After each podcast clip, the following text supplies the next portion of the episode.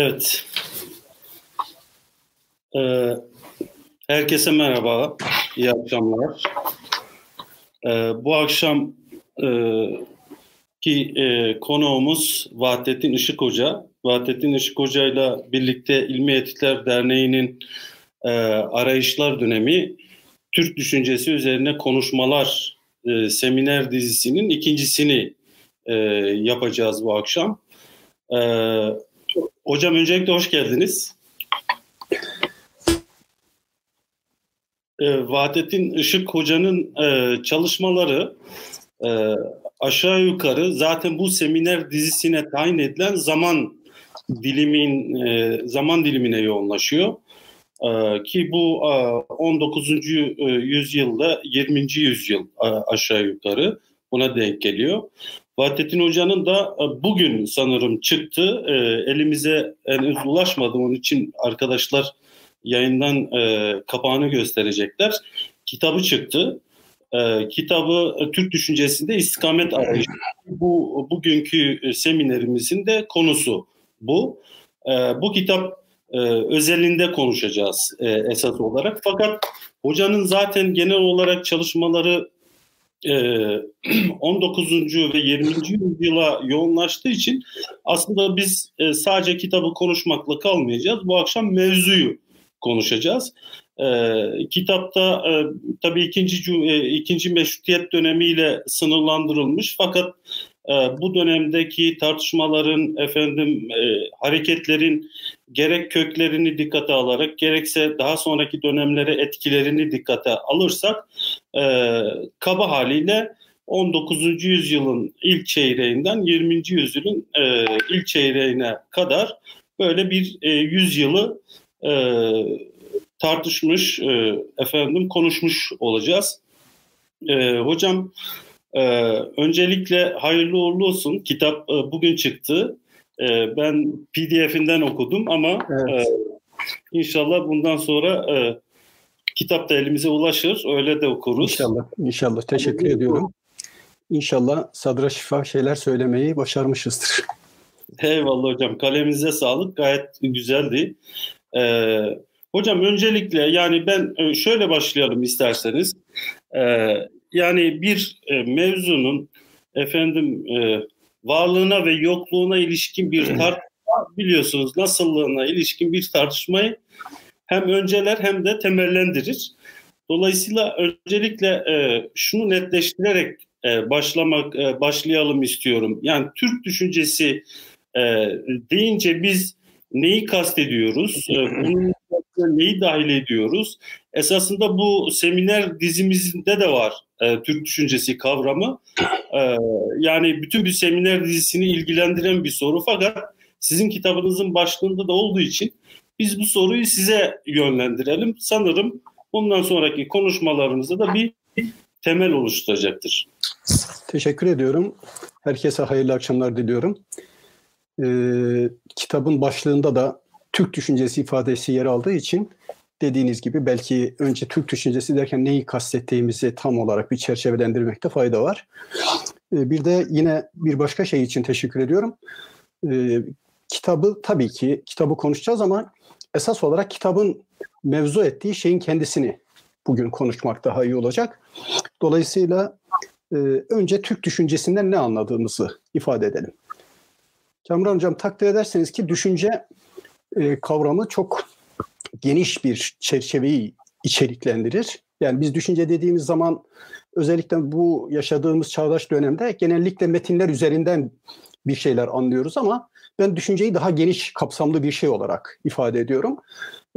Burada yazılı kaynaklar olur. Burada sanat birikimi olan musikiden mimariye, ticari birikimden şehri inşa eden akla kadar bütün o sözlü geleneği ve gündelik ilişkileri örgütleyen mantığın tamamını kapsayan bir şeyden bahsetmek lazım aslında düşünce derken. Ama biz burada Türk düşüncesi derken daha çok da iki şeyi kastediyoruz. Bir, doğrudan Türkçe yazılmış eserleri. İki, Türkçe yazılmadığı halde Türkçe'ye çevrilmiş olan ve dolayısıyla doğrudan doğruya Türk düşüncesinin bir unsuru haline getirilmiş olan şeyleri kastediyoruz. Dolayısıyla yazılı metinleri eksene alan, Türkçe yazılmış ya da Türkçe'ye çevrilmiş bütün eserleri ifade ediyorum. Türkçe'ye çevrilmiş eserleri de ifade etmemin özel bir sebebi var. Bütün kültürlerde belki iyi kötü çevirinin özel bir yeri vardır ama biz ulus devlet sürecinden önceki dönemlerde daha belirgin olmak üzere büyük bir medeniyetin merkez ülkesiydik. O merkez ülke doğal olarak çok katmanlı ilişkiler örgütlüyor, yönetiyor. Zaten benim sık sık söylediğim bir ifade var. İslam medeniyetinin en büyük başarısı nedir diye sorsalar herhalde tereddüt etmeden şunu söyleyebilirim. Adalet temelinde farklılıkları yönetme becerisidir. Yani veya belki şunu da söyleyebiliriz. Çünkü bizim geleneğimizde hani İslam medeniyetini, İslam düşüncesini temellendirmeye kalkıştığımızda bir başlangıç ve temel ilke olarak neyi esas almalıyız sorusuna benim görebildiğim iki ana cevap veriliyor. Birileri adalet diyor, birileri ise merhamet diyor ya da rahmet diyor. Yani siz artık meşrebiniz hangisine uygunsa, ben bunların ikisinin birbiriyle çelişen, birbirinin yerine ikame edilebilir şeyler olduğunu düşünmüyorum. Ancak hani mesela Rahman suresi beni çok etkiler. Allah'ın Rahman sıfatıyla başlar. Hiç öncesiz, hiçbir cümle kurmaksızın Er-Rahman diye başlar. Sonra peş peşe bazı ifadeler geçer. Hesap geçer, mizan geçer, kıst geçer. İşte bu ölçüyü, mizanı bozmamaktan bahseder. Dolayısıyla aslında Rahman sıfatını esas alanlar temelde adaleti de içeren bir şeyden bahsediyorlar. Ya da adaleti esas alanlar temelde aslında merhametin de kendisinde mündemiş olduğu bir çerçeveye esas aldığını söylüyorlar. Öyle olunca ben özellikle çevirilerin İslam medeniyeti içerisinde hem farklı medeniyet birikimlerinden istifade etmek anlamıyla hem de aynı dine inanan Müslümanların farklı dillerde ortaya koydukları birikimlerden istifade etmek anlamıyla söylüyorum. Yani örneğin biz Ahmet Cevdet Paşa'yı, Tunuslu Hayrettin Paşa'yı, Said Halim Paşa'yı Osmanlı Türkiye mirasının asli unsurları içerisine sayacaksak mukaddimeyi siz de çalıştınız. Mukaddimeyi dikkate almadan nasıl sayabiliriz?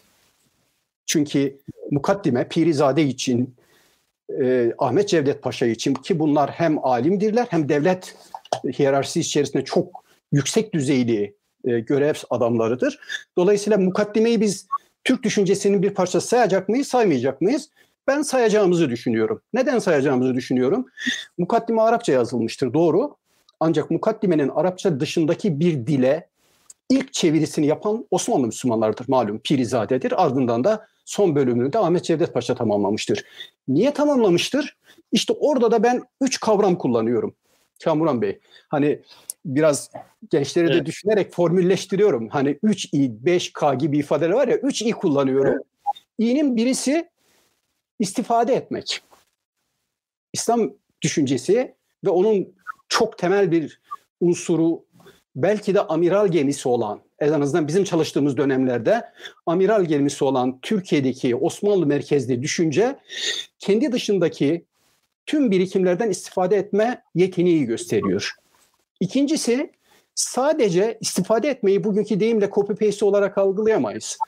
Ondan alıyor, sonra ona iştirak ediyor. İştirak etmek çok kritik bir kavram. Yani hem ondan alıyor hem aldığını yeniden üretiyor. Yeniden üretince bizatihi o aldığı şeyin mahiyetine ve niceliğine katkıda bulunuyor. Dolayısıyla onu bir anlamda kültürleri aşan, yerel bağlamlara aşan düzeyde, medeniyet düzeyinde bir birikim noktasına taşımış oluyor. 3.'yi de istimal etmek. İstimal etmekten kastettiğim şey, onu alıyor, karşı karşıya olduğu ihtiyaçları, karşı karşıya olduğu sorunları çözmede bizatihi onu kendi sorunların çözümünde kullanıyor. Dolayısıyla bilgi burada salt metinsel, salt spekülatif bir şey değil. Bizatihi gerçeklikle irtibatlandırılmış, hatta gerçeklikten elde edilmiş tecrübenin de kendisine müdahale ettiği bir ilişki biçimi doğuyor. Burada belki şöyle bir kavram da kullanabilirim. Biraz üst üste kavramlar kullandım. Umarım dinleyenlerimiz sıkılmıyordur. Ben biraz kavramları önemsiyorum. Şerif Mardin'in Şerif Mardin'in kullandığı bir kavram var. Türkiye, daha doğrusu Osmanlı modernleşmesi başlığı altında. Modernleşme teorileri malum genellikle bir merkez, bir de çevre ilişkisi üzerinden kendilerini ifade ediyorlar. Merkez burada kendine batı denilen dünya, o dünyanın kendi özgül şartları içerisinde, kendi öznel şartları içerisinde ürettiği şeyleri sanki insanlığın ortak ve evrensel ve zorunlu, determine edici bir idealiymiş gibi, ulaşılması gereken bir noktasıymış gibi sunuyor. Üstelik bunu sadece birikimini olumlu anlamıyla evrenselleştirmiyor. Aynı zamanda Batı kendi sorunlarını da evrenselleştiriyor.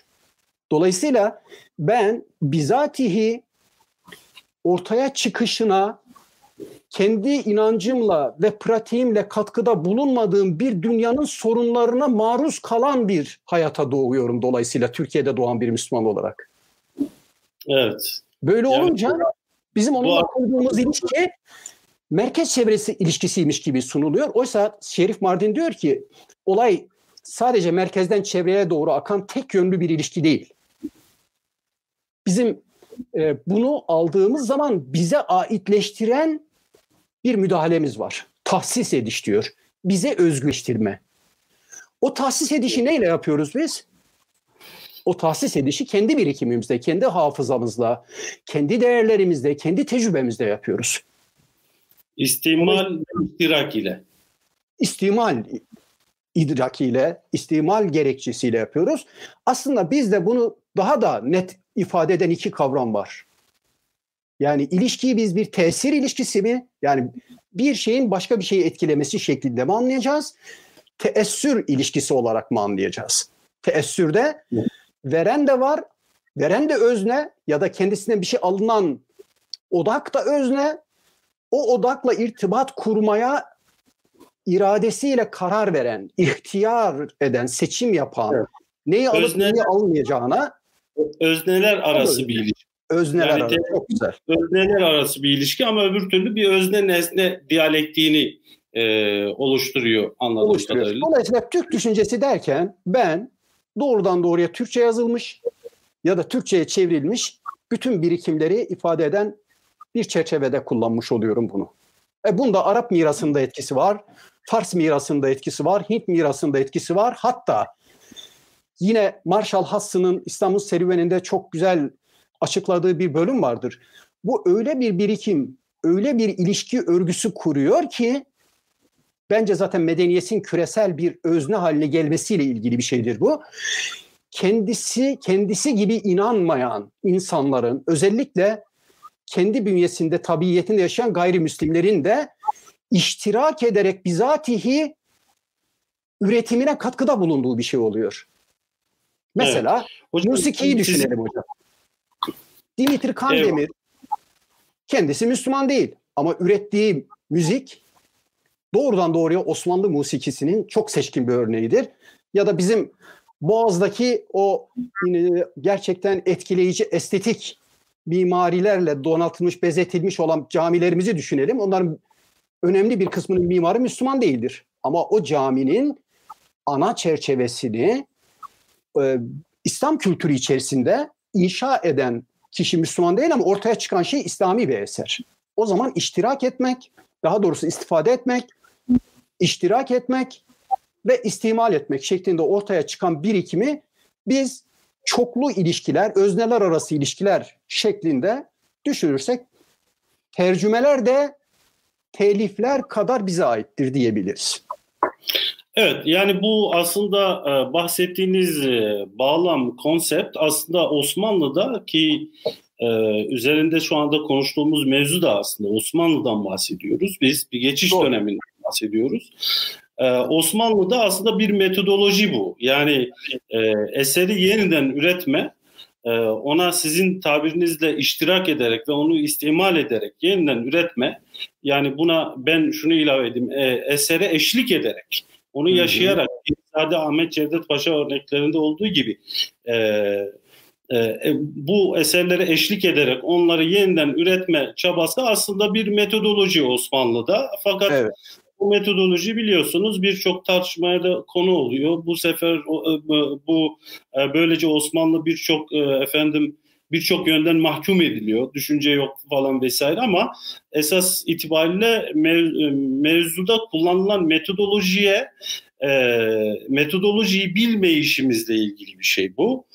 Dolayısıyla da enteresan geldi bana. Hatta Ahmet Cevdet Paşa'nın bu şeyi kullanırken, yani siz de kitapta buna atıfta bulunuyorsunuz. Milleti hakime, yani Türk düşüncesinden kasıt nedir sorusuyla ilişkili bunu tekrarlıyorum. Hı hı. Milleti hakime, mileli İslamiye'den oluşur manasında bir tespiti var. Hatta çok da önemli bir yerde vurguluyor bunu Ahmet Cevdet Paşa.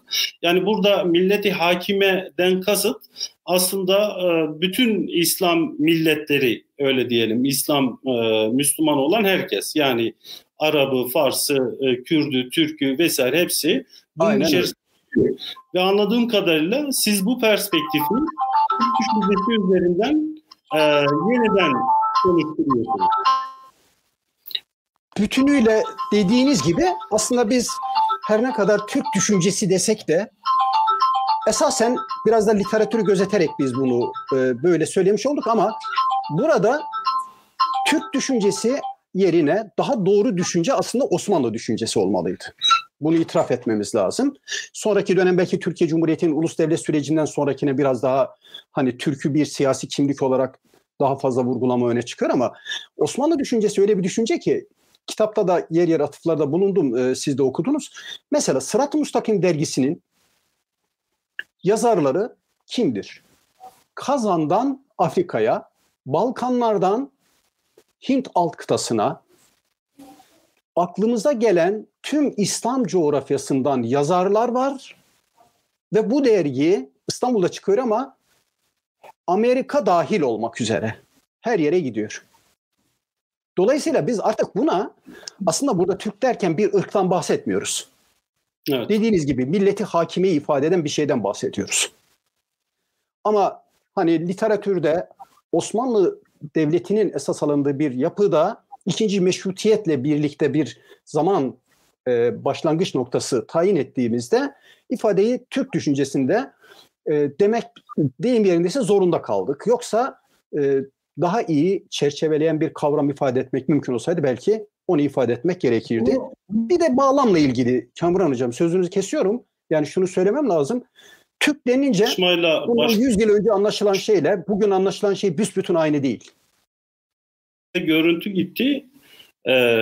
Bunu hocam sesim geliyor mu şu anda? Geliyor şu anda geliyor. Bu tartışmayı yaparak başlamak önemliydi bence. Neden? Çünkü üzerinde konuştuğumuz dönemde şimdi biraz sonra devam edeceğiz. Türkçülük diye bir akım da var. Yani ama Türkçülük karşılığında yani bir ülkeden de aslında ifade buluyor. Karşılığında Osmanlıcılık var, İslamcılık var. Bu üç temel arayış, öyle diyelim. Ama sizin bahsettiğiniz Türk düşüncesi sadece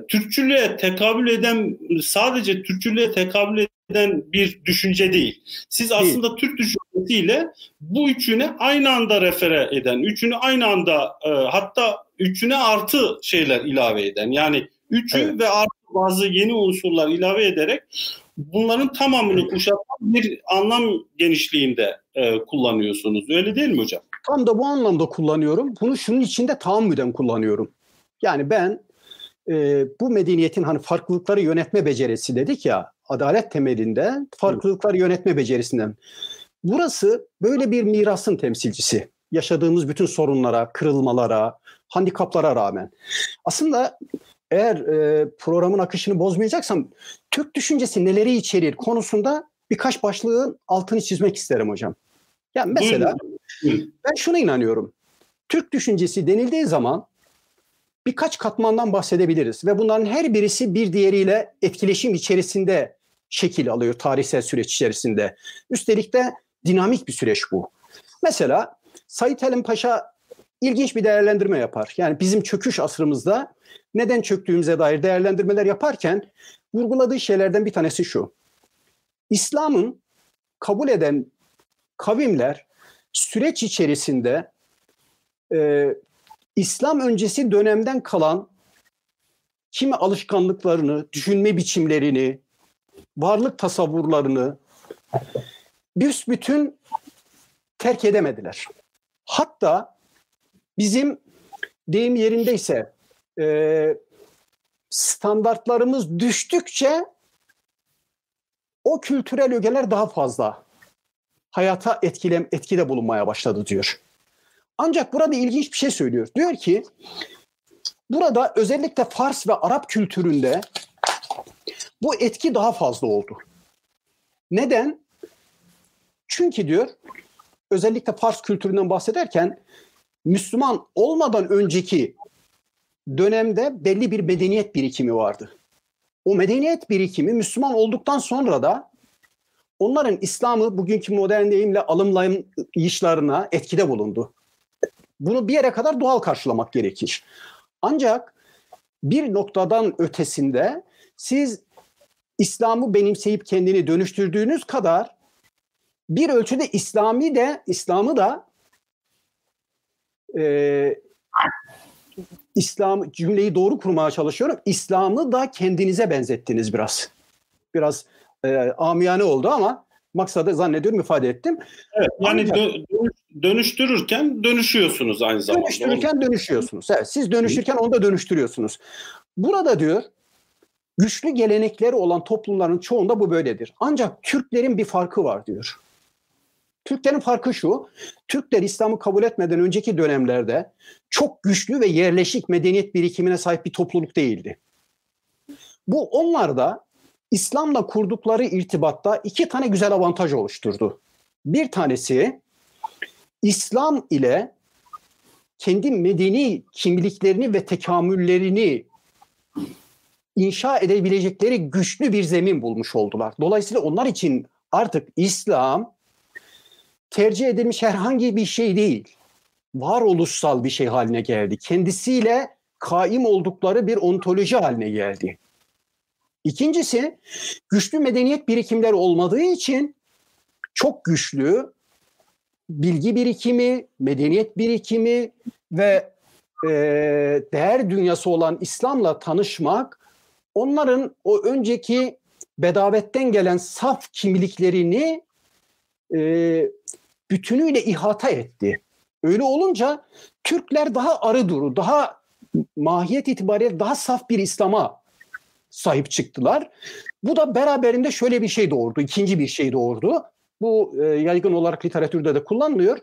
Diğer topluluklarda böyle midir değil midir tartışmak için söylemiyorum. Ama Türkiye toplumu için söylüyorum. Türkiye toplumu için dini devlet, mülkü millet ayrıştırılamaz hale geldi.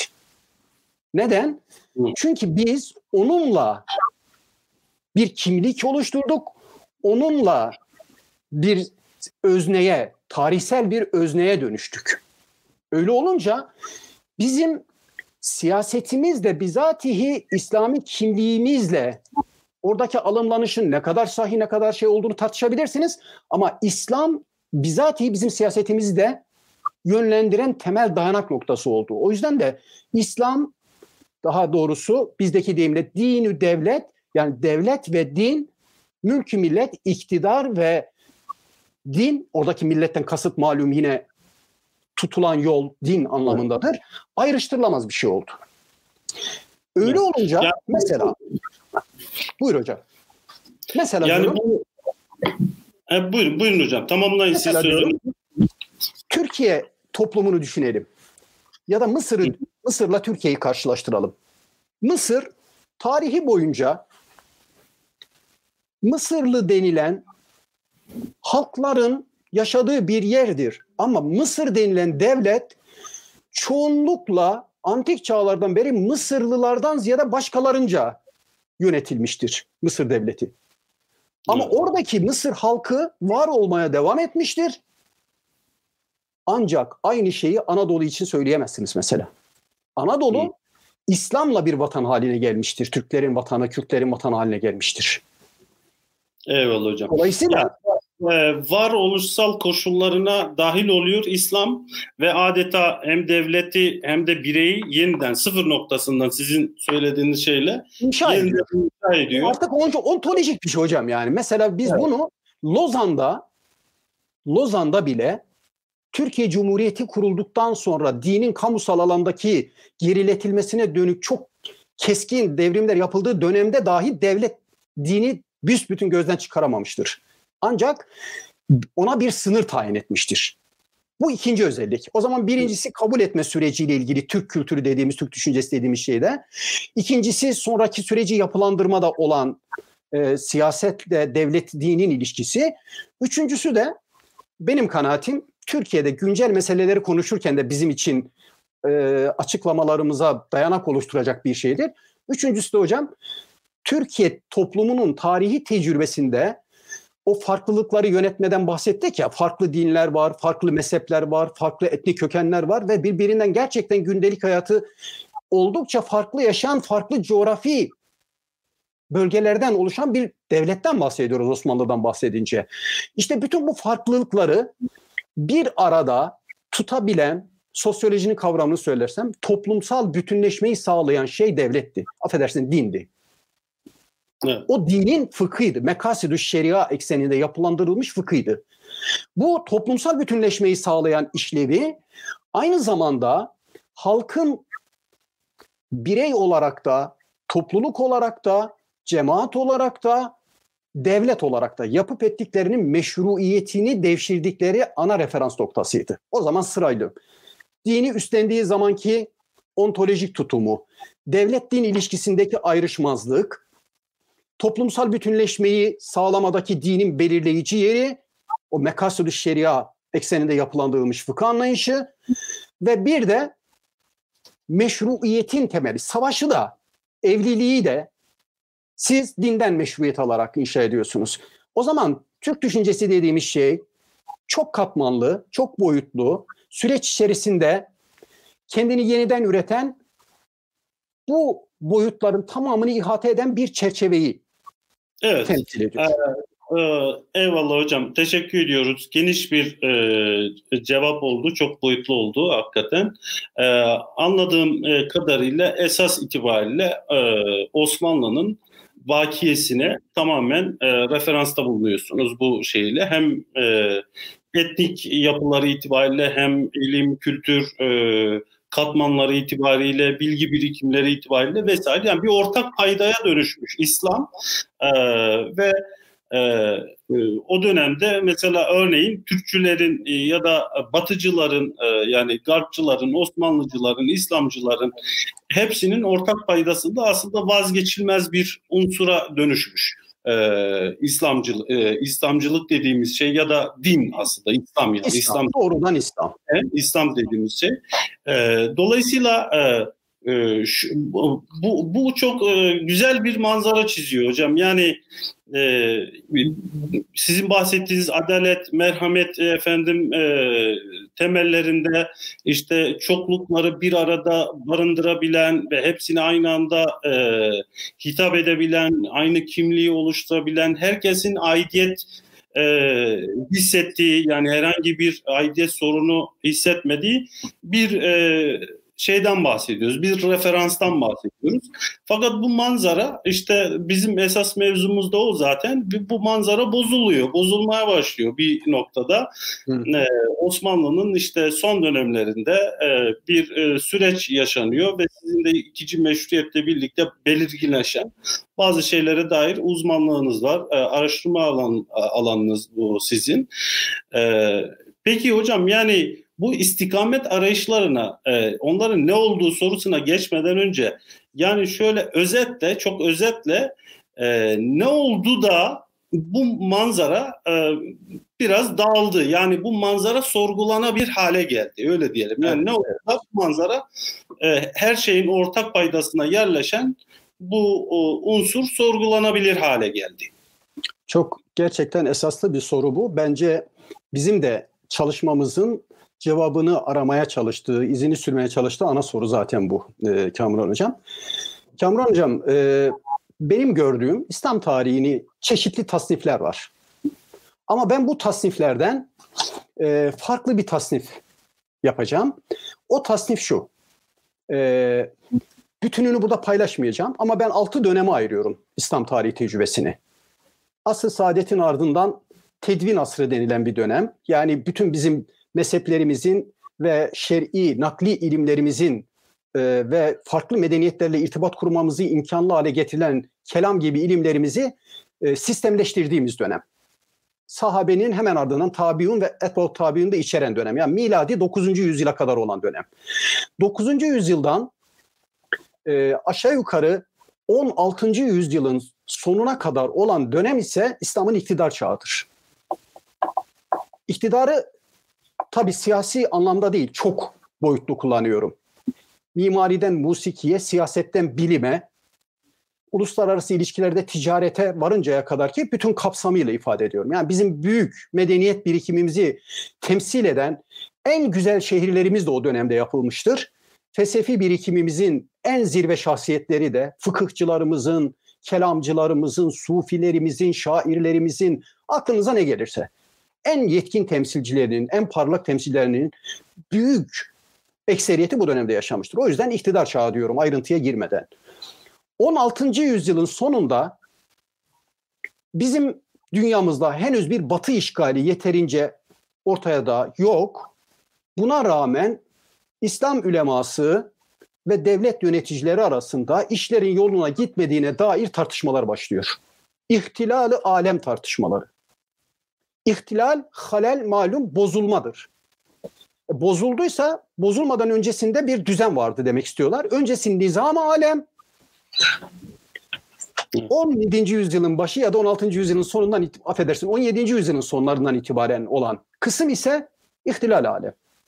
Yani artık düzen bozuldu. Peki niye bozuldu? Onun tartışmalarına girmiyorum.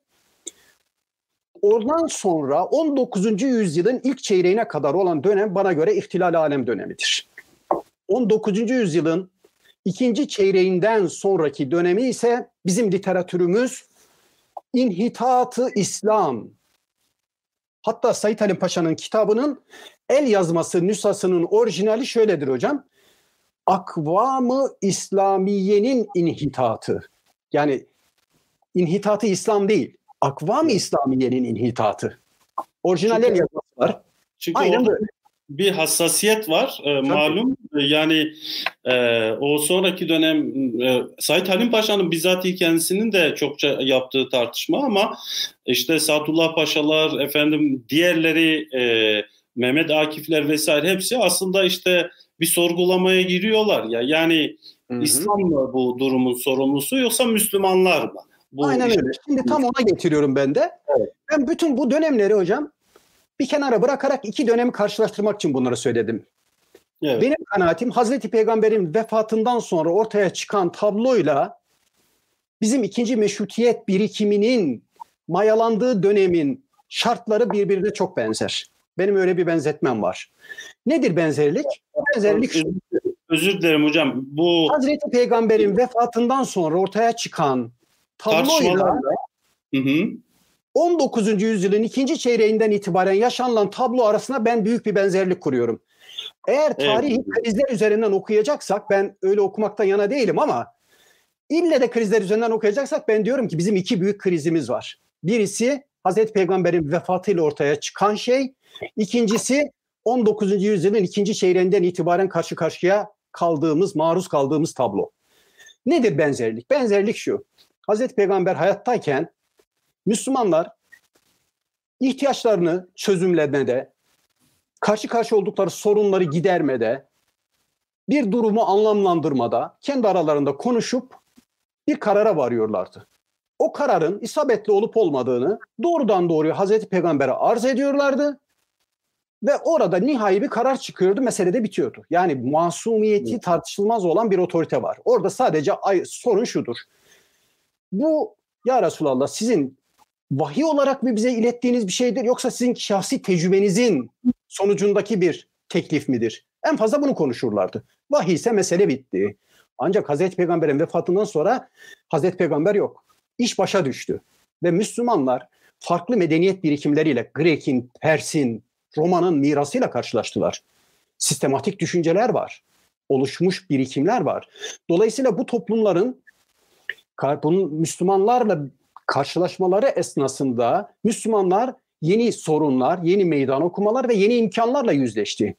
İşte bu süreçte karşı karşıya geldikleri tabloyu anlamlandırmada referans alacakları Hazreti Peygamber gibi bir otorite olmayınca ne yaptılar? Ortak bir dilin inşasına giriştiler. Bizim tefsir dediğimiz, hadis dediğimiz ilimler böyle doğdu. Farklı medeniyetlerle ilişki kurmanın imkanlarını üretmekte de kelam gibi ilimler doğdu. Tedvin asrı demesinin sebebi o. Tedvin malum sistemleştirme, derleyip toparlama demektir. Yani Müslümanlar o dönemde mezhepler doğdu, ilimler doğdu, metodolojiler oluşturdular. O metodolojiler ve mezhepler kendi iç diriliği içerisinde 19. yüzyılın ikinci çeyreğine kadar Müslümanları taşıdı. Ancak 19. yüzyıla geldiğimizde ilk kez Müslümanlar karşı karşıya olduğu sorunu, o önceki nesillerden devraldıkları mirası tekrarlayarak çözebileceklerine dair inançlarını yitirmeye başladılar. Şüpheye düştüler. Yani artık örneğin kitap isimler vereyim.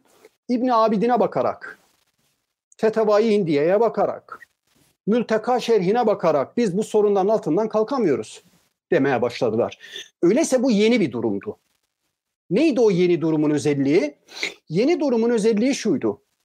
Müslümanlar devletlerini koruma adına bir yenilenmeye giriştiler. Nizam-ı Cedid. Yeni bir düzen kurmaya kalkıştılar. Bu düzeni de öncelikle askeri teknolojiyi alarak başladılar. Ve o askeri teknolojinin dolayımından da doğal olarak ne başladı?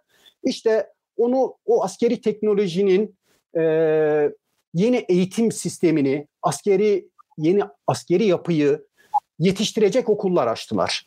O yeni yapının mali imkanlarını ihtas edebilecekleri bir mali yapı kurdular. O yapıyı işletecek bürokratlar yetiştirdiler. Batı ile ilişki kuracak yeni insan tipi için örneğin tercüme odasını açtılar. Velhasılı kelam eğitimden maliyeye kadar, mülkiyetten birçok alana kadar bir yeni düzenleme yapıldı ve burada yeni bir insan tipi yetişti hocam.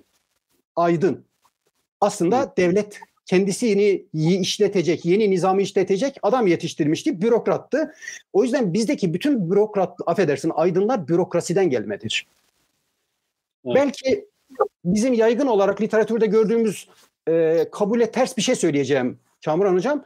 Eğer şerhiniz olursa memnuniyetle dinlerim. O da şudur. Evet.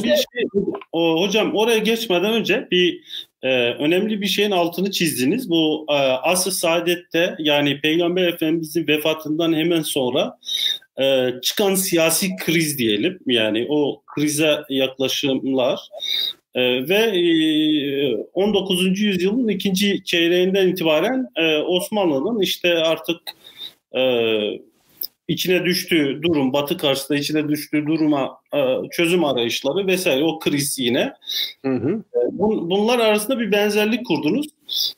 Bu ilginç tabii ama şunu sormak istiyorum burada. Yani eğer bir benzerliği varsa Asr-ı Saadet'te müthiş bir başarıyla aslında bu kriz aşıldı. Tamamen katılıyorum. Fakat ikinci meşrutiyet döneminde bu krizi aşamadık. Evet. Acaba bu aşma ve aşamama arasındaki fark nedir? Bir benzerliğini kurduk ama farkını da kursak farkı nedir? Çok güzel. Benzerliğini bitireyim, farkına da değineyim. İşte bu yeni yetişen aydın sınıfı aslında devlet memuruydu. Evet. O yüzden aydın doğası gereği bağımsızdır ve muhaliftir diye yaygın bir şehir efsanesi var. Gençlerin diliyle konuşalım hocam biraz. Evet. Ben tam tersini söylüyorum. Aydın doğası gereği devletin kapı kuludur diyorum. Aydın doğası gereği devletin kapı kuludur. Bütün kritik ve kriz dönemlerinde devlete tutunur. Çünkü beslenme kaynakları itibariyle buraya ait değildir. Referansları buraya ait değildir. Çünkü içinden çıktığı bir toplumsal sınıf yoktur. Evet.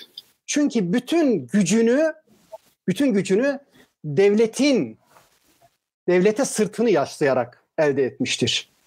bekasını temin edeceği, geçimini sağlayacağı, güvenliğini temin edeceği tek yer devlettir. O yüzden bakmayın bağımsız göründüğüne, kritik dönemlerde devletin kapı kuludur. Ancak bu devletin kapı kulu olan memur sınıfı iki hata yaptı diyor Said Halim Paşa. Ben bu konuda Said Halim Paşa'ya katılıyorum. Birincisi diyor, onun atıf yaptığı dönem büyük ölçüde Karlofça Anlaşması sonrası dönem. Ya biz üstün medeniyettik ama üst üste yenilgiler yaşadık. Ya nasıl olur yani, tırnak içinde biz Müslüman ve üstün bir toplulukken bize göre daha aşağıda gördüğümüz başka bir medeniyetin çocukları bizi üst üste yeniyor. Hani bir defa olsa tesadüf dersin, iki defa olsan şahsi zaaf dersin, komutan hata yaptı dersin. Ya hayır, üst üste yeniyor. Evet. Burada kendini ve muhatabını yeniden anlama ve tanımlama ihtiyacı duydu Müslümanlar. Ve şöyle bir karara vardılar. Tanzimat Fermanı'nın ilk cümlesi de tam bununla başlar hocam. Diyor ki, devletimizin mamur, halkımızın mamur, devletimizin güçlü olduğu dönemlere baktığımızda şer-i şerife ve kavani-i münifeye inkiyadu imtisal ediyorduk. Yani şeriata ve devletin toplum maslahat için koyduğu kanunlara uyduğumuz dönemlerde biz güçlü, kuvvetliydik, halkımız da mamur ve müreffehti. Ne zaman ki ne zamanı da vurguluyor, 150 sene vardır ki, aynen böyle diyor, 1839'da 150 sene vardır ki diyor. Ne şeriata tam uyuyoruz, ne de devletin kamu faydası için koyduğu kanunlara doğrusu uyuyoruz. O yüzden de eski gücümüz gitti, devletimiz zayıf düştü, halkımız da yoksullaştı. Şimdi bu ilk bakışta İslamcılığın önermesiyle birbirine çok benziyor. İyi Müslüman olduğumuz dönemde işlerimiz yolundaydı, özeti bu. İyi Müslüman olmaktan çıktıktan sonra biz zayıf düştük. Bu sefer diyor, bu ilk bakışta doğru görünen cevap aslında bir kısır döngüye yol açtı. Bir tıkanmaya yol açtı. Neydi o tıkanma? Hayatı ve dünya medeniyetler arası ilişkileri kendi bağlamında anlamak yerine metafizik bir düzlemde anlamaya koyuldular. Farkında olarak ya da olmayarak olayı dar anlamda dini bir meseleye hapsettiler ve daha iyi Müslüman olduğumuzda bu soruyu çözeceğiz zannettiler. Daha iyi dindar olmaktan anladıkları da daha fazla şekli ibadetlere tutunmak, tarihsel form olarak üretilmiş kaideleri daha işte kılık kıyafetten tut, işte mistik eğilimlere, temayüllere varıncaya kadar çok yaygın bir tablo ortaya çıktı. Ancak yenilgi devam etti. Biz yenilgiyi çözemedik. Bu sefer 1883'te hocam kritik kırılma noktası. Ernest Renan Sorbonne'da bir konuşma yaptı. İslam ve bilim üzerine. Ernest Renan'ın önemi, Sorbonne, Ernest Renan, Fransa, tabii modernleşme dediğimiz şeyin sembol şahsiyetleri. Ve özetle Ernest Renan dedi ki, İslam bir yerde hakim olursa çelik bir kafes gibi insan aklını blokaja alır ve orada özgür, eleştirel, dinamik, üretken bir düşünce olamaz. Sizin sorununuz bizzat dinden kaynaklanıyor. Başka yerde aramayın. Doğrudan dinde kaynaklanıyor.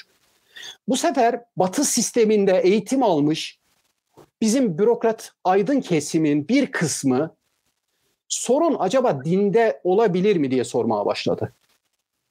İşte burada ilk defa Müslümanlar sorunu kendilerinde, Müslümanların bir kısmı daha doğrusu kendilerinde değil de sorunu dinde görmeye başladılar.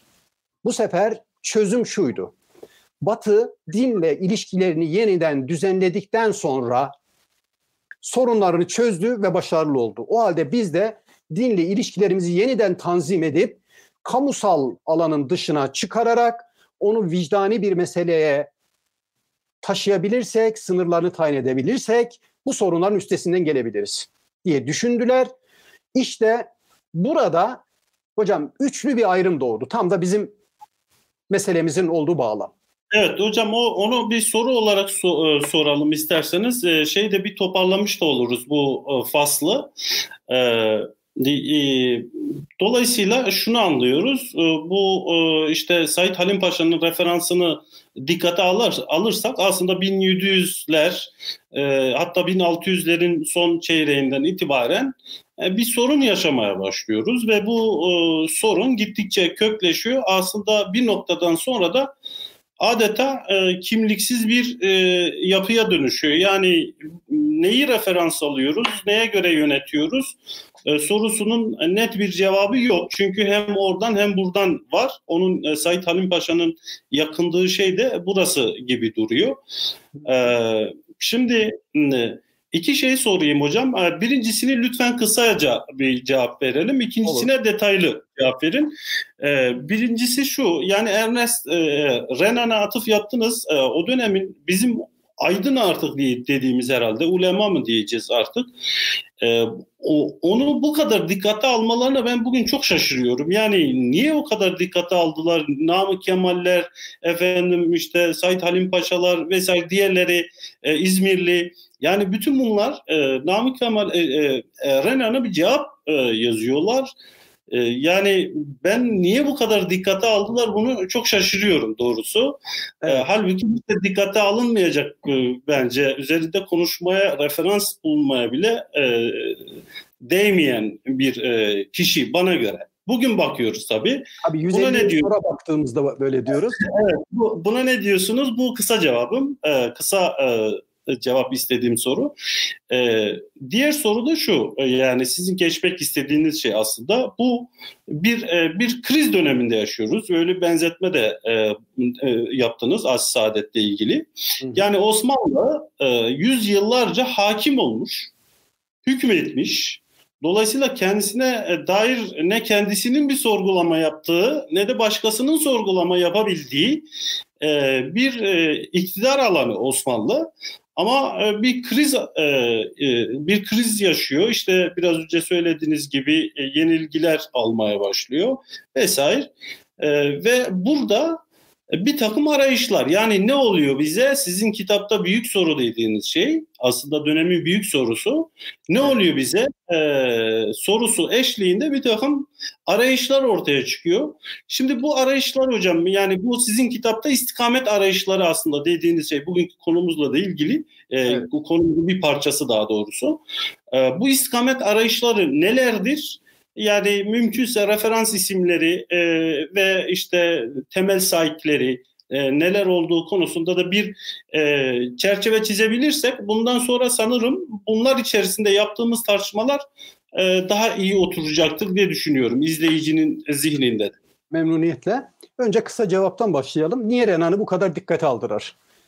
Benim yine böyle biraz motto ifadeler kullanmayı tercih ediyorum bazen. İnşallah beni fazla slogancı görmezler arkadaşlar. Veciz ifadeler diyelim. Ben diyorum ki iktidar tanımlama gücü demektir zaten. Ya da şöyle diyelim. Birisi bir şeyi tanımladığında siz dönüp kendinizi onun gözüyle yeniden görmek zorunda hissediyorsanız orası zaten muktedir ve iktidar olan merkezdir.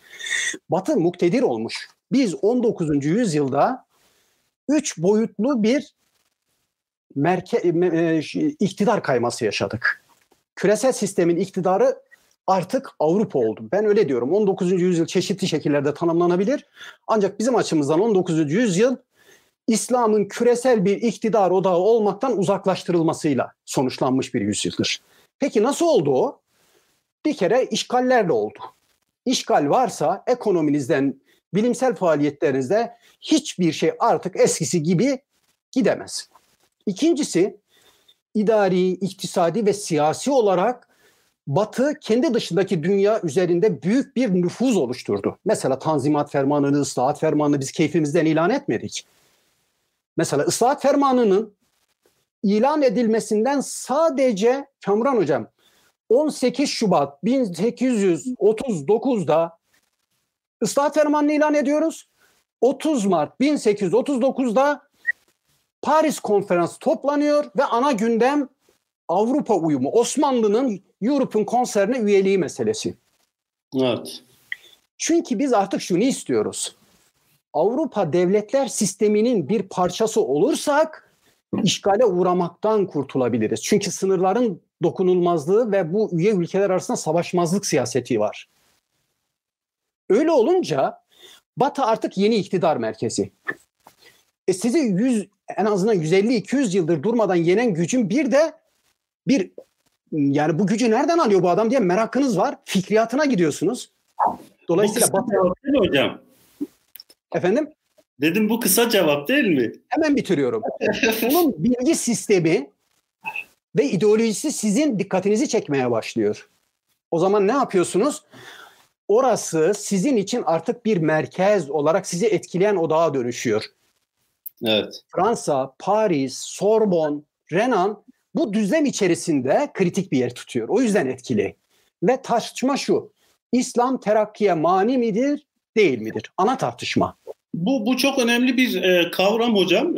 Yani şöyle sanırım bahsettiğimiz yüzyılı tıpkı bir metni nasıl anahtar kavramlarıyla kodluyoruz. O 100 yılı aslında son 200 yılı bir kavramla kodlarsak terakki diyebiliriz sanırım. Yani terakki, evet. İslam terakkiye mani midir, değil midir tartışmaları. Enteresan tabii. Yani şahsen ben bugünden baktığımda kızıyorum biraz bizim aydınlara, ulemaya. Yani bu kadar bunu dikkate alıp buna cevap vermeye çalıştıkları için tabii. Ama bugünden bakıyoruz biz. Onun için farklı değerlendiriyoruz. O dönem ama bu son derece anlaşılabilir bir şey olduğunu düşünüyorum şahsen. Çünkü sizin tabirinizle o güne kadar Müslümanlar genel olarak tanımlamışlar. Yani Osmanlı özelinde konuşursak siyaseten de tanımlamışlar. Yani bu tanımlamak tabii muhtemelen daha ileride de geleceğiz. Bu Osmanlı yani Müslümanın yaptığı tanım ile Batı'nın, Avrupa'nın yaptığı tanımlar farklı. Yani hareket noktaları son derece farklı. Batı özsel bir tanım yaparken Osmanlı ya da İslam her an birbirine dönüşebilir kırılganlıklara sahip tanımlamalar yapar. Yani onun için o pratik ifade ettiniz hocam. Keşke şu cümleyi bana daha önceden ifade etseydiniz. Kitapta anlattığım şeyi çok güzel gerçekten ifade ettiniz. Ben bu kadar güzel ifade edememiştim. Eyvallah, estağfurullah hocam. Bu kitabınızdan esinlenerek söylediğimiz şeyler. Dolayısıyla şöyle bir pratik ortaya çıkıyor. Yani ilk kez aslında içinde bulundukları bir yenilgi durumunda kendilerine yüksek sesten bir tanım yapılıyor ve bu tanıma adeta böyle canhıraş saldırıyorlar. Aslında daha öncesinde de yapılan tanımlar var ama dikkate almamış bizim ulemamız onu. Onun için yani bir kızıyorum diye. Evet. Bizim ulemamız bunlar çok dikkate almamış. Neden? Çünkü pratiğe tekabül eden bir tarafı yok. Pratiğe tekabül eden bir tarafı olmayınca dışarıdan bu tür tanımların bir önemi de olmamış. Fakat o dönemde demek ki yani pratiği de bu işin bir pratiği de olunca ciddi bir şekilde yani İslam'ı koruyalım şeyi de var biraz, refleksi de var. Dolayısıyla böyle bir manzara ortaya çıkmış gibi. Hocam peki buradan şuraya geçersek yani bu terakki dedik. Yani 100 yılı terakki kavramıyla kodlayabiliriz. Yani İslam terakkiye mani midir, değil midir? Tartışmaları hem Batı'da yapılıyor hem de İslam dünyasında yapılıyor. Onun için bir önceki soruyu biraz tekrarlayarak yani bu aslında sadece İslamcılığın ya da Türkçülüğün ya da Osmanlıcılığın değil, hepsini aynı anda ortaklaştığı bir tartışma alanına dönüşüyor bu tartışma. Ama siz bu tartışmanın yerine başka bir şey öneriyorsunuz. Yani biz aslında istikamet arayışlarını şimdiye kadar şöyle okuduk. Yani Osmanlı'nın bahsettiğimiz yüzyıldaki o kriz anında bir takım arayışlar ortaya çıkıyor ve bu arayışlarda kaba haliyle Türkçülük, Osmanlıcılık ve İslamcılık diye tasnif edilmiş ve biz bu şekilde okuyoruz. Fakat bunun yetersiz olduğunu düşünüyorsunuz ve bunun yerine farklı bir üçlü öneriyorsunuz. Önce bu üçlüyü bize biraz anlatırsanız, sonra da neden böyle bir şeye gittiniz? Yani öncekinin eksiği nedir ya? Hocam teşekkür ediyorum. Bunu biraz uzun konuşma hakkım var değil mi? Evet hocam, bu önemli bir şey. Gerçekten çok kritik bir nokta kitap açısından da bizim mevzumuz açısından da. Şöyle düşünüyorum. Demin de dediğim gibi tanımı bizim yapmamız lazım diye düşünüyorum. Bizden önceki tanımlar bizimle ilgili iki sebeple bağlamını tartışma hakkımız olduğunu düşünüyorum. Birincisi bu tanımlar, bu tartışmalar takriben 100-150 sene önceki dönemde yapılmıştı. Şartlar değişti bir kere. Yani o gün yapılan tanımlar doğru bile olsalar, ki ben onların hani doğruluğunu tartışmamız gerekiyor, ama doğru bile olsalar bugün bizim o günü ve ardından yaşadığımız 100 küsur yıllık tecrübeyi de hesaba katarak bu mirası yeniden bugünkü içinde bulunduğumuz tabloyu da anlamlandırmaya imkan sağlayan bir çerçevede ele almamız lazım. O yüzden bir kere bir tanım yapmamız gerekiyor diye düşündüm. İkincisi, ben şuna inanıyorum. Tanımlamada neyi esas alacağız? Genellikle o tanımlar devletin bekasını, Osmanlı unsurların hepsini bir arada tutarak mı? Sadece Müslümanlara dayanarak mı? Sadece Türklere dayanarak mı mümkün kılabiliriz? Ekseninde yapılmış bir kavramsal çerçeve olarak düşünürsek doğru. Ama ben meselenin daha kapsamlı, daha çok boyutlu olduğunu düşünüyorum. Çünkü yaşadığımız kriz bir devlet krizi değil, bir medeniyet kriziydi. Medeniyet düzleminde bir krizle karşı karşıyaydık. Öyleyse medeniyet kriziyle karşı karşıyaysak bu işin dışarıya ilişkin boyutu var. Dışarıyla kurduğumuz ilişkinin mahiyeti ve etki alanıyla irtibatını kurmamız lazım. İki, kendi medeniyetimizin iç dinamikleriyle irtibatını kurmamız lazım. Böyle olunca biz yapacağımız yeni tanımda iki şeye esas almalıyız diyorum Kamran Hocam. Birincisi, evet, kendimizi nasıl tanımlıyoruz? Bizi nasıl tanımlıyoruz? İki, muhatap olduğumuz dünyayı, özellikle bize karşı ve bütün insanlığa karşı meydan okuyan bilgi sistemini ve medeniyeti nasıl tanımlıyoruz? Benim yaptığım kitaptaki tasnif, Müslümanların kendilerini ve meydan okuyan bir medeniyet olarak, küreselleşen bir medeniyet olarak Batı'yı nasıl tanımladıklarını hesaba katıyor. Bizi nasıl tanımlıyoruz derken, İslam'ı ve İslam tarihi tecrübesini kendimiz açısından nasıl konuşlandırıyoruz? Batı'yı nasıl tanımlıyoruz derken de, Batı denilen medeniyetin bilgi sistemini, değer skalasını ve ortaya koyduğu ürünleri nasıl tanımlıyoruz? Kendimizi bunların karşısında nasıl konuşlandırıyoruz? Böyle baktığında senin Türklüğünün, Kürtlüğünün, bilmem neliğinin bu sorulara cevap vermesi mümkün değil. O zaman burada neye bakmam lazım? Burada başka şeylere bakmam lazım. O başka şeyleri şöyle ben temellendiriyorum. Diyorum ki o adı anılan ekoller ya da benim kriter olarak koyduğum kriterleri eksen alarak yapacağımız yeni tasniflerin hepsinde şöyle bir ortak nokta var. Said Nursi'nin ağzından çıkan cümleyle söylüyorum. Mana sadece onun tespiti değil. Ama onun dilinde çok veciz ifade ediliyor. Diyor ki eski hal, muhal, ya yeni hal ya izmihlal. Bu bize şunu söylüyor. Eskiyi tekrarlayarak bekamızı temin edemeyeceğimiz artık açık ve nettir. Biz yeni bir şeyler yapmak zorundayız. Dolayısıyla Kamran Hocam, adını nasıl koyarsak koyalım bütün ekollerin ortak, aşağı yukarı ortak bir kabulü var. Bir değişme zarureti var. Değişme kaçınılmaz. O halde birinci temel önermemiz değişme. Ancak değişme ile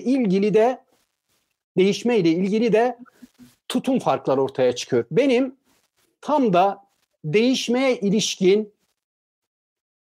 eksende baktığımızda yaptığım tasnif işte orada ayrışıyor. Değişeceğiz, tamam. Birisi diyor ki mesela Abdullah Cevdet diyor ki kardeşim kendimizi kandırmaya lüzum yok. Ben de görüyorum Batı'nın bazı işleri yanlış yaptığını, zulmettiğini, sömürgecilik yaptığını, ama buna kızmaya gerek yok diyor. Niye kızmaya gerek yok? Çünkü diyor güçlü olan böyle yapar. Güçlü adam, sen de zayıf olmasaydın o da sana yapmasaydı, ona kızmanın gereği yok. O zaman Batı bizim hocamızdır. Aynen böyle diyor. Batı bizim hocamızdır. Bize düşen onun şükür giza bir şakirdi olmaktır. Gülüyle, dikeniyle Bunu kim söylüyordu hocam? Abdullah Cevdet söylüyor İçtihat dergisinde. Cevdet, evet. Gülüyle dikeniyle onu kabul etmek zorundayız. Dolayısıyla bu garpçılar dediğimiz insanlar bize aslında şunu teklif ediyorlar. Eski hal muhal, yeni hal gerekiyor dedik ya. Yeni halin evet. batıda olanın transfer edilmesi şeklinde algılıyorlar. Batı başarı örneğidir. Yeni bir hikayeye kalkışmanın anlamı yok. Ortada başarılı bir model var. Bizim onlar nasıl başarılı olmuşlarsa onu buraya behemehal almamız lazım. Hiç oyalanmaya gerek yok. Ancak bunu yaparken Abdullah Cevdet'in dergisinin adının İçtihat olduğuna dikkat edelim. Yani o her ne kadar bunu yapıyorsa da yine de şunu biliyor. Müslüman bir toplumla muhatabın. İslam burada ontolojik bir temel oluşturuyor. İslam'ın muvafakatını almayı da ihmal etmiyor. İslam içinden bir yorum bulmaya çalışıyor. Daha sonra bunu bulamayınca kendince tartışmalar çıkıyor. Bahailiğe yöneliyor. Çünkü dinsiz bir toplum olamayacağını düşünüyor Abdullah Cevdet'te. Bakıyor ki Bahailik hiç olacak gibi değil. Onun sloganı şu. Dinsiz bir toplum olamaz. Bilim aydının dinidir. Din avamın bilimidir. Ancak hocam Batı'yı transfer etmeyi teklif eden Abdullah Cevdet'in dışında ikinci bir okuma biçimi var.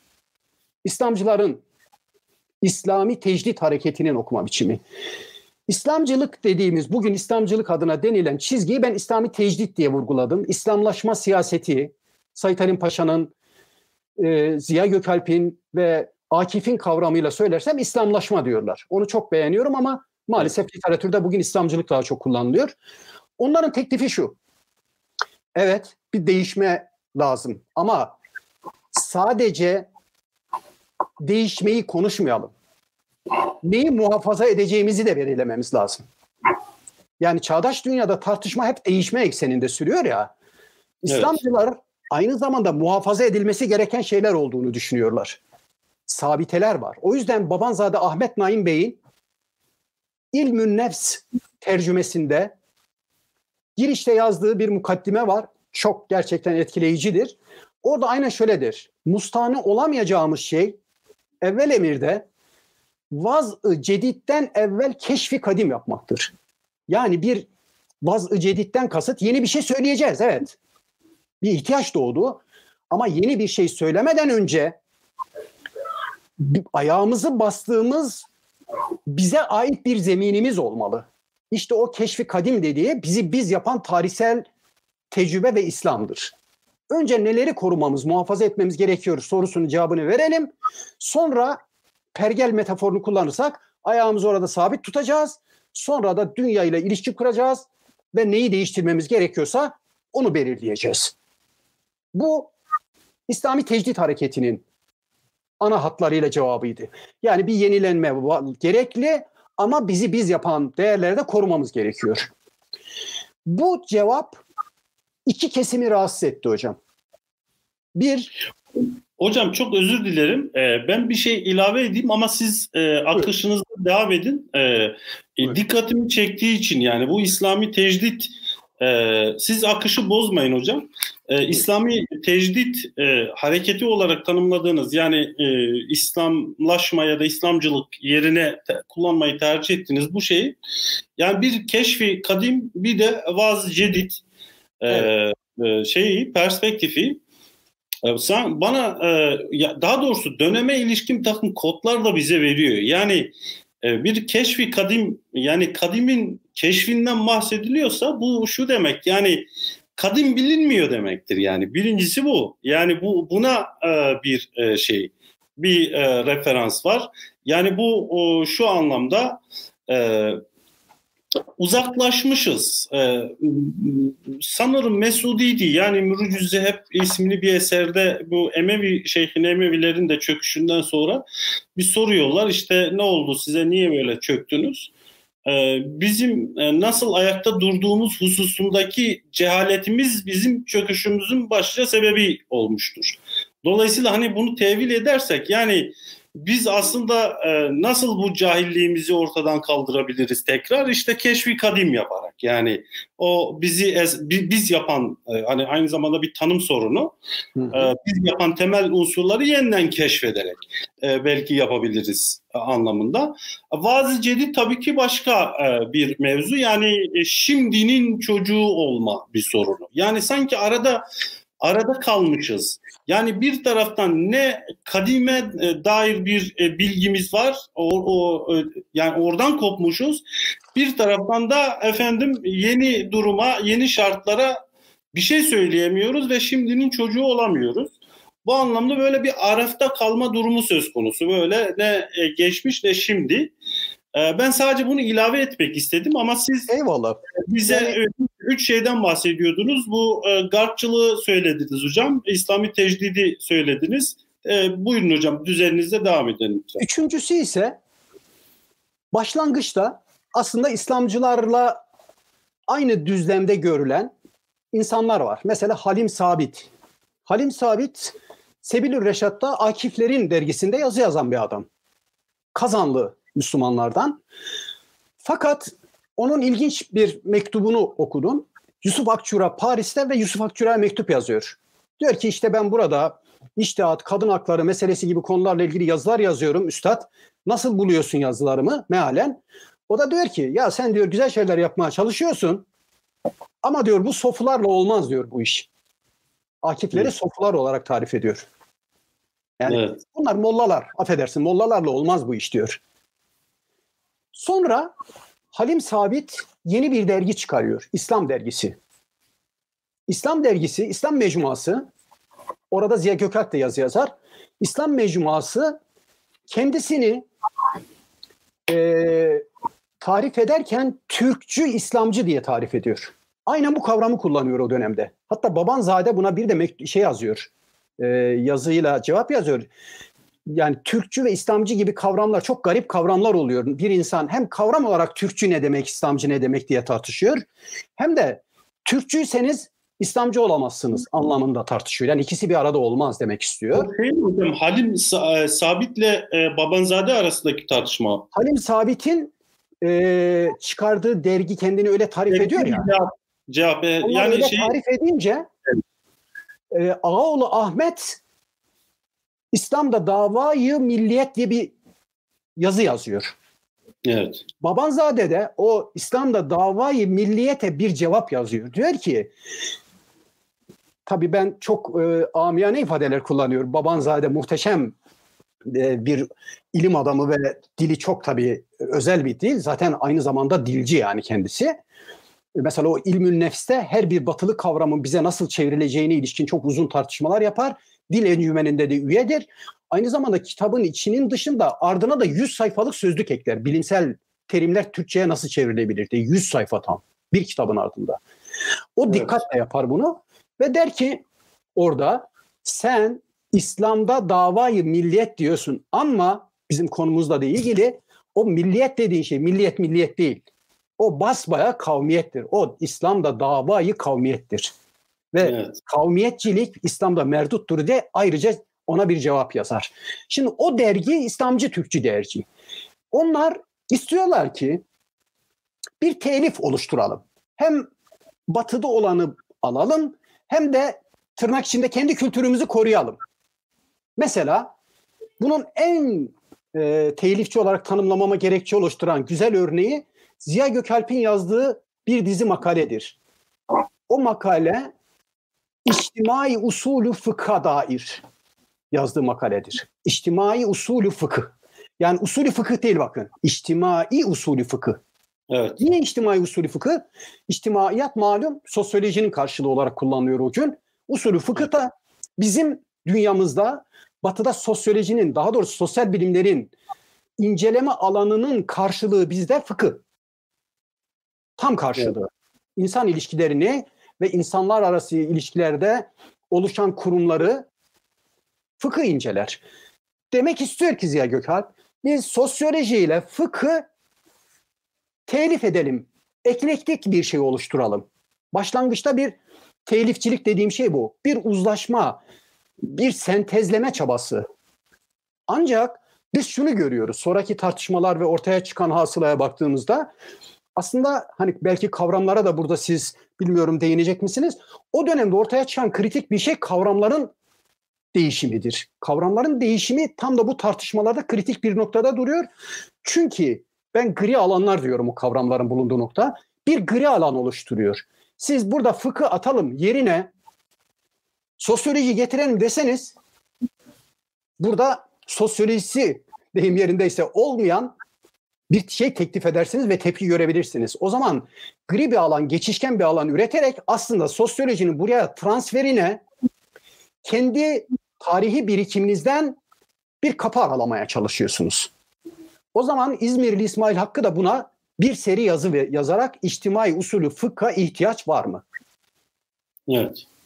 İşte orada telifçilik bizim bilgi sistemimizde batılı bilgi sisteminin sentezlenmesi yoluyla bir kapı aralanacağını düşünüyor. O zaman batıcılar, garpçılar doğrudan garpta olanı tercih ederek bizde olanı oraya bakarak dönüştürmeyi teklif ediyor. Bunlar aslında yeni bir şey vaaz etmek istiyorlar. İslamcılar yeni bir şey vaaz etmeyi değil, İslamcılar var olanı çağın ve içinde bulunduğumuz toplumun ihtiyaçlarını ve sorunlarını dikkate alarak yeniden yorumlamayı tercih ediyorlar. Yeniden yorumlama. Biz buna tecdit ve teceddüt diyoruz. Evet. Teceddüt dememin sebebi olup biten bir şey değil. Bir oluş halidir. Arapçada biliyorsunuz teceddüt kavramı tefaul babından gelir. Hem iradi bir eylemdir hem de olmuş bitmişliği değil, olmaya devam etmeyi ifade eder. Evet. Dolayısıyla yeniden üretilmesi gereken bir şey. Telifçiler ise hani bize ve batıya dair duruşumuza göre sınıflandırdım dedim ya. Telifçiler ise oradakilerle buradakiler sentezlemeyi teklif ediyorlar. Böyle baktığımızda ben İslami tecdit geleneğinin kitapta daha ağırlıklı olarak üzerinde durdum ve niçin bu ülkenin sahici bir çıkış imkanlarını bize teklif ettiğini biraz daha ayrıntısıyla konuştum. Onu şimdilik sizin sorunuzun dışına taştığı için geçiyorum ama şu kadarını söyleyeyim. Temsil edilen eserler ve kişilere atıf yapayım. Batıcılara vereceğim en iyi örnek İçtihat Dergisi'dir. Abdullah Cevdet'in öncülüğünde çıkar. Kılıçzade İsmail Hakkı ve Celal Nuri isimlerini sayabiliriz ama Celal Nuri biraz özel bir adamdır. Batıcı ama anti-emperyalist, ilginç bir adam. İslamcıların kendi içinde hocam iki ekolden bahsedeyim.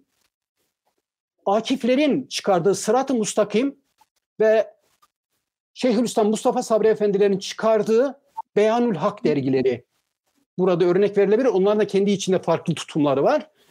Telifçilerin en iyi örneği ise İslam Mecmuası'dır ki Ziya Gökalp, Halim Sabit gibi kişiler de bu çizgiyi en iyi düzeyde temsil eden adamlardı diyebiliriz en genel hatlarıyla. Eyvallah hocam, teşekkür ediyoruz. Fakat şöyle bir şey, yani bugün mesela gerek sizin tasnifinizde olsun. Ya bu arada ben şu sözüme döneceğim. Ondan önce bir şey söyleyeyim. Zaman zaman chatte de geliyor sorular. Arkadaşlar bahsettiğimiz mevzular, konuştuğumuz isimler, referansta bulunduğumuz isimler, dergiler, eserler, bunların tümünü Hoca Vahdettin Hoca Türk düşüncesi kavramı altında inceliyor zaten. Yani bunları Türk düşüncesi olarak kavramsallaştırıyor. Yani Türk düşüncesi burada klasik artık gelenekselleşen o Yusuf Akçura'nın üç tarzı siyaset dediği, efendim Osmanlı aydınlarının çokça tartıştığı Türkçülükten farklı. Yani Türkçülük bir alt şey. Evet Vahdettin Hocam aslında bunu bir soru olarak da yönelteyim hocam size. Madem öyle sorular da geliyor. Yani Türkçülük yani biz bir alt kimliği yani en azından alt akımı Çünkü o dönemde 3 saç ayaklı bir reçete arayışı olduğunu düşünürsek, bunlardan bir tanesi Türkçülük, bir tanesi Osmanlıcılık, bir tanesi de İslamcılık. Siz bunu başka kavramlara dönüştürüyorsunuz, yeni bir tasnif yapıyorsunuz ve bence yeni tasnifine içine de gireceğiz biraz ama izleyicilerimizin zihninde netleşsin diye soruyorum. Siz bu akımlardan bir tanesini alıyorsunuz sanki, diğer İkisinin de çatısı haline getiriyorsunuz gibi. Böyle bir şey mi yapıyoruz? Yani Türk düşüncesi denilince siz bütün bunlara aynı anda referansta bulunuyorsunuz değil mi hocam? Çok özetle, evet. Çünkü belki yeni katılmışlardır ama kaçırmasınlar. Evet. Türk düşüncesi derken sizin de dediğiniz gibi Garpçıları, İslami tecdit hareketini ve Batı'yla bizim geleneğimizi sentezlemeyi teklif eden telifçi çizginin üçünü birden ifade eden bir kavram olarak söylüyorum. Evet, yani özeti bu arkadaşlar, belki yeni katılan arkadaşlarımız olabilir. Onun için şöyle bir beklenti oluşmuş olabilir hocam konumuzun başlığından hareketle. Yani Türk düşüncesi denilince böyle sürekli ağzımızdan Türk düşüncesi çıkacak gibi ama evet. Halbuki konuştuğumuz bütün mevzular onun içinde arkadaşlar, onun içinde konuşuyorum. Hocam, kısaca şeyi tekrar vurgulayalım hocam. Belki yeni katıldılarsa. Yani burada bizim eski tasniften farklı tasnifimizin sebebi şu. Onlar bir devlet ayakta tutulmak isteniyor. Bunu bütün Osmanlı halklarını Müslümanıyla gayrimüslimiyle bir arada nasıl tutabiliriz diyenler Osmanlıcılar. Devlet ayakta tutmanın gayrimüslimler kopup gitti milliyetçilik hareketleriyle. Bari Müslümanları bir arada tutalım diyenler İttihadı İslam siyasetini esas alıyorlar. Üçüncü bir çizgi de ya Araplar da çıktı gitti zaten. Evet. Türkler de malum yarısından bir kısmı bizde, bir kısmı orada, bir kısmı başka yerde. Bari Türkleri bir arada tutalım diyenler de Türkçüler. Bu son derece pratik, son derece felsefi, entelektüel, derinliği olan bir şey olmaktan ziyade pratiğin ortaya çıkardığı bir şey. Oysa ya bizim tasnifimiz... Doğrusu şöyle hocam, aslında yani çok büyük bir telaşın içerisinde acil ortaya çıkan şeyler aslında. Evet. Yani bu anlamda biri diğerinin çok fazla dışında da değil. Yani değil. Mesela bu o dönemin Türkçülerinin savunduğu fikirlere bakarsanız sanki belli noktalarda bu dönemin İslamcılarından daha İslamcıdır. Yani öyle garip bir şey de var. Yani mesela örnek İslam... Örnek vereyim mi hocam sizi destekleyen? Tavsiye edeyim arkadaşlara. Ben bunu çok tavsiye ediyorum. En batıcı adam Abdullah Cevdet malum. Evet. Abdullah Cevdet'in Ulum ve Fünun diye bir makalesi var. Hocam o makaleyi bir Müslüman olarak ben yazmak çok isterdim.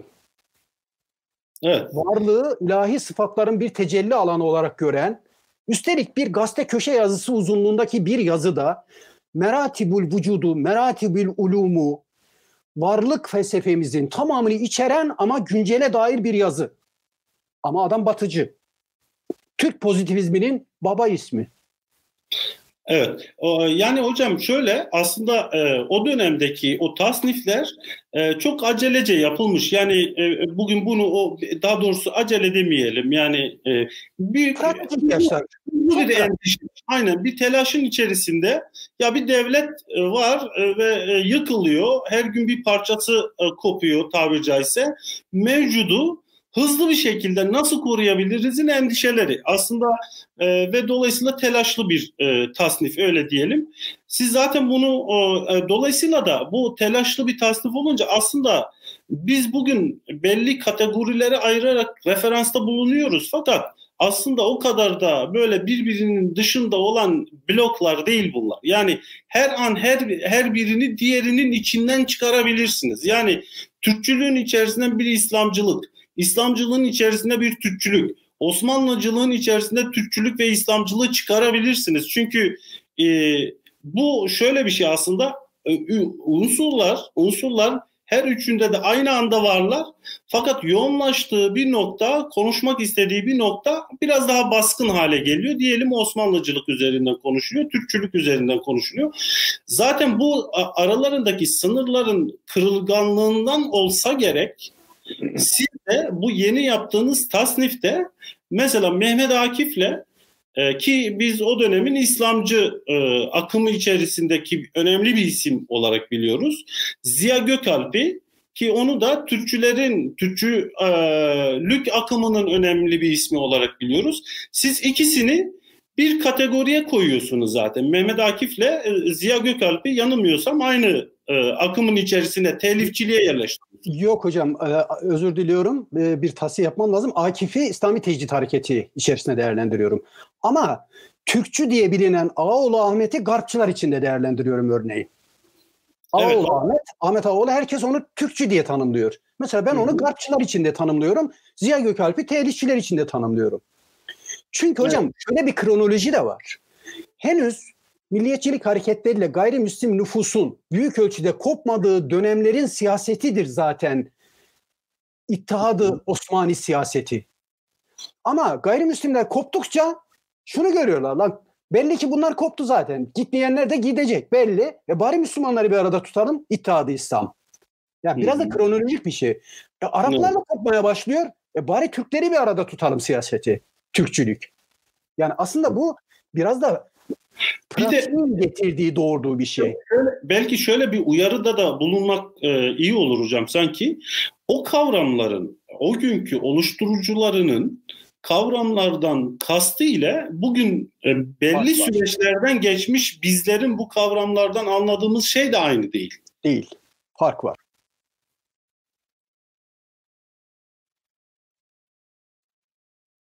Arkadaşlar Vahdettin Hoca düştü mü?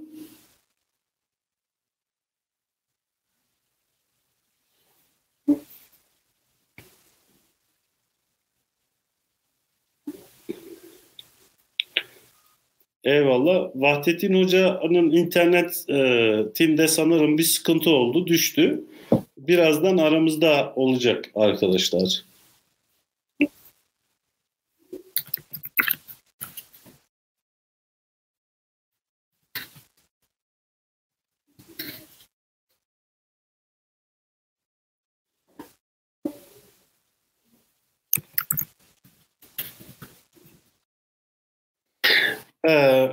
Evet kıymetli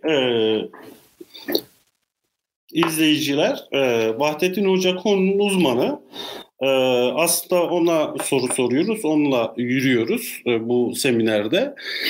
Fakat kendisi düştü, birazdan gelecek ama ben bir toparlama yapmak istiyorum hocanın perspektifi hakkında.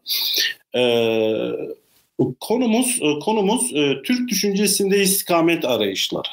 Aslında kitapta öne çıkan şey Türk düşüncesi kavramı vurgulanıyor fakat istikamet arayışları kavramı bu kitabın anahtar kavramı ve daha önemli bir kavram. Yani esas olarak Vahdettin Hoca'nın bize söylemek istediği şey bu istikamet arayışlarının ne olduğu mevzusu.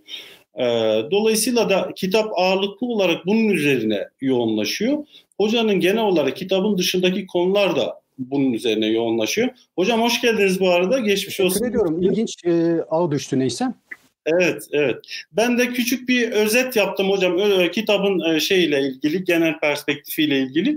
Buyurun hocam. Siz devam ediyordunuz, düştünüz. Şimdi bu üçlü tasnifte şöyle bir şey var hocam. Yani bir de bunlar birbirlerine göre pozisyonlarını ve bugünkü durumu anlamaya katkıda bulunan bir şey söylememiz lazım. Birincisi şu,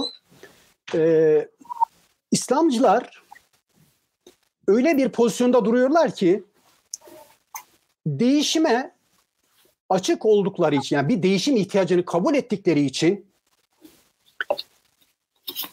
tarihsel tecrübenin formlarını bizatihi kimliğin asli unsuru zanneden muhafazakar kesim İslamcıları modernist olmakla suçluyor.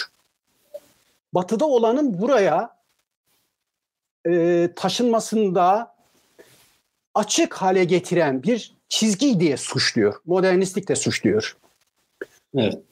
Tersine tarihsel olanı ve kadim olanı terk edemeyiz dediği için tarihi tecrübeyi üstlenmeye ama onu yeniden üretmeye talip olduğundan dolayı da batıcılar tarafından gelenekçilikle ve muhafazakarlıkla suçlanıyorlar.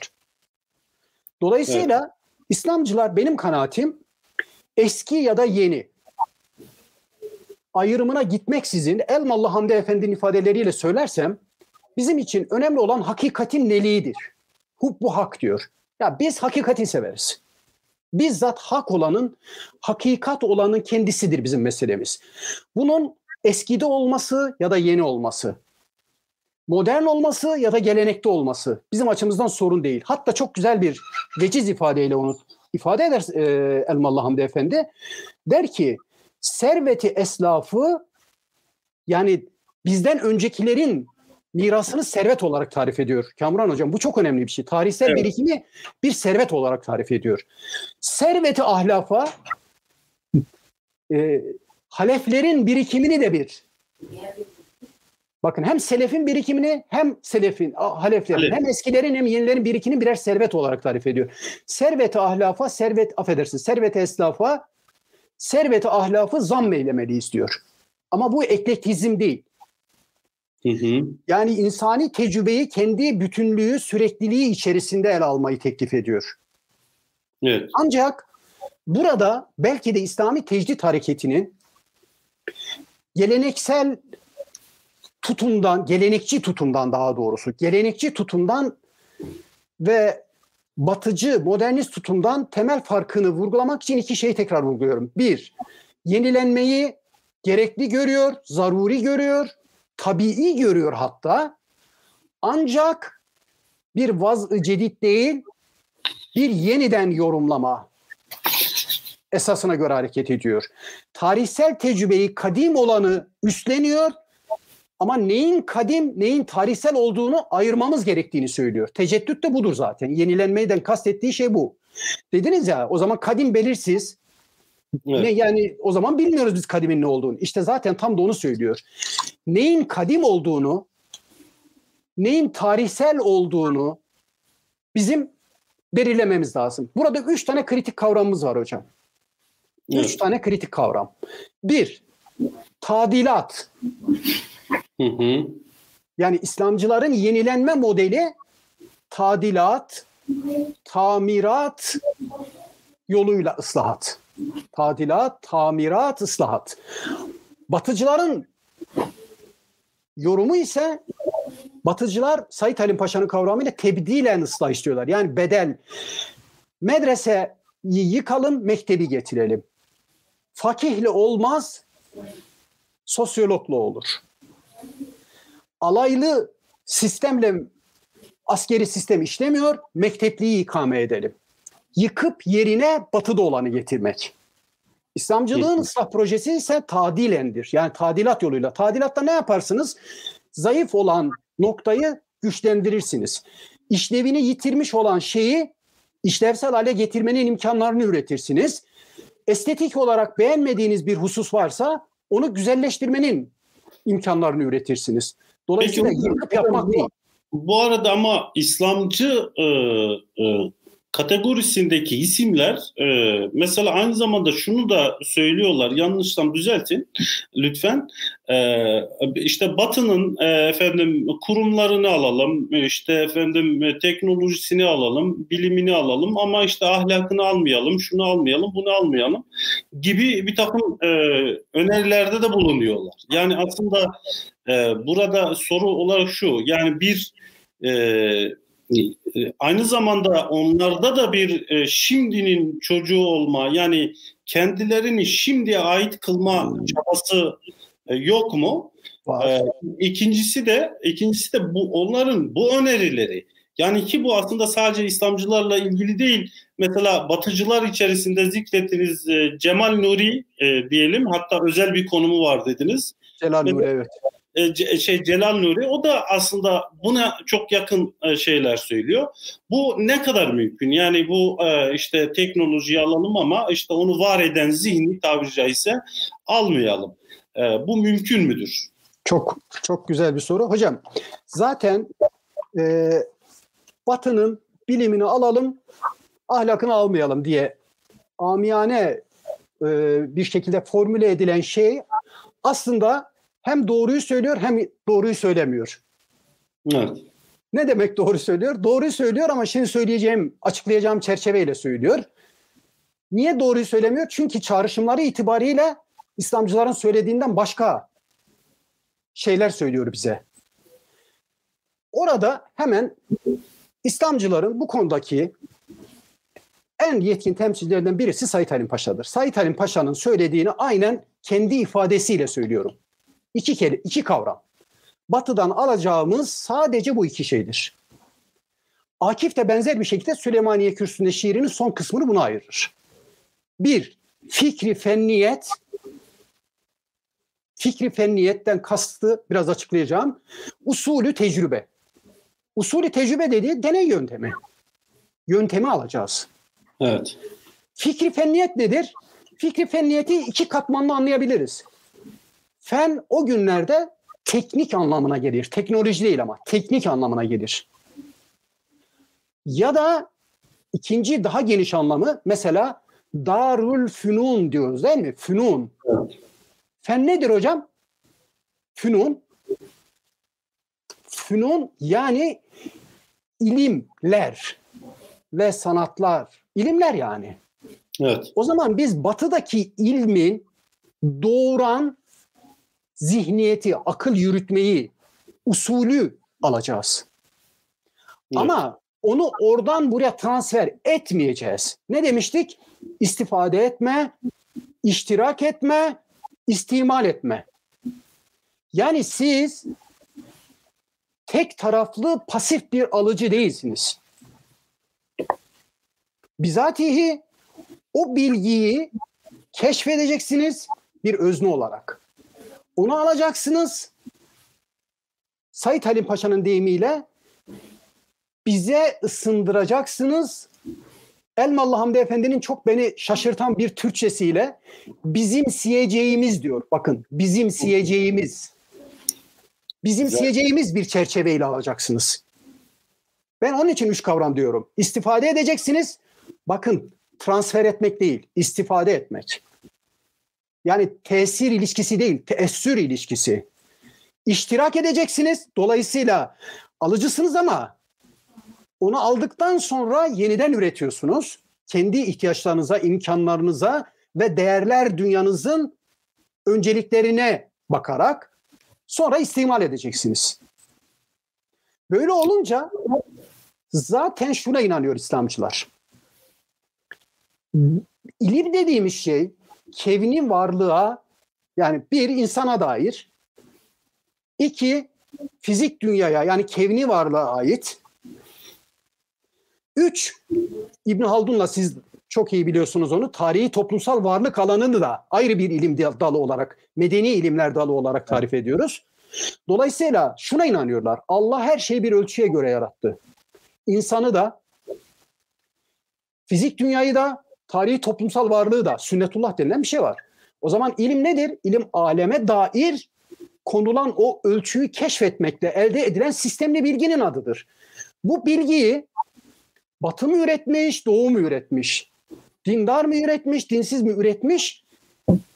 O ikinci bir meseledir. Siz o bilgiden istifade edersiniz. Zaten bizim güçlü olduğumuz dönemlerde kendi dışımızdaki medeniyetlerle kurduğumuz irtibatın tabiatında da bu vardı.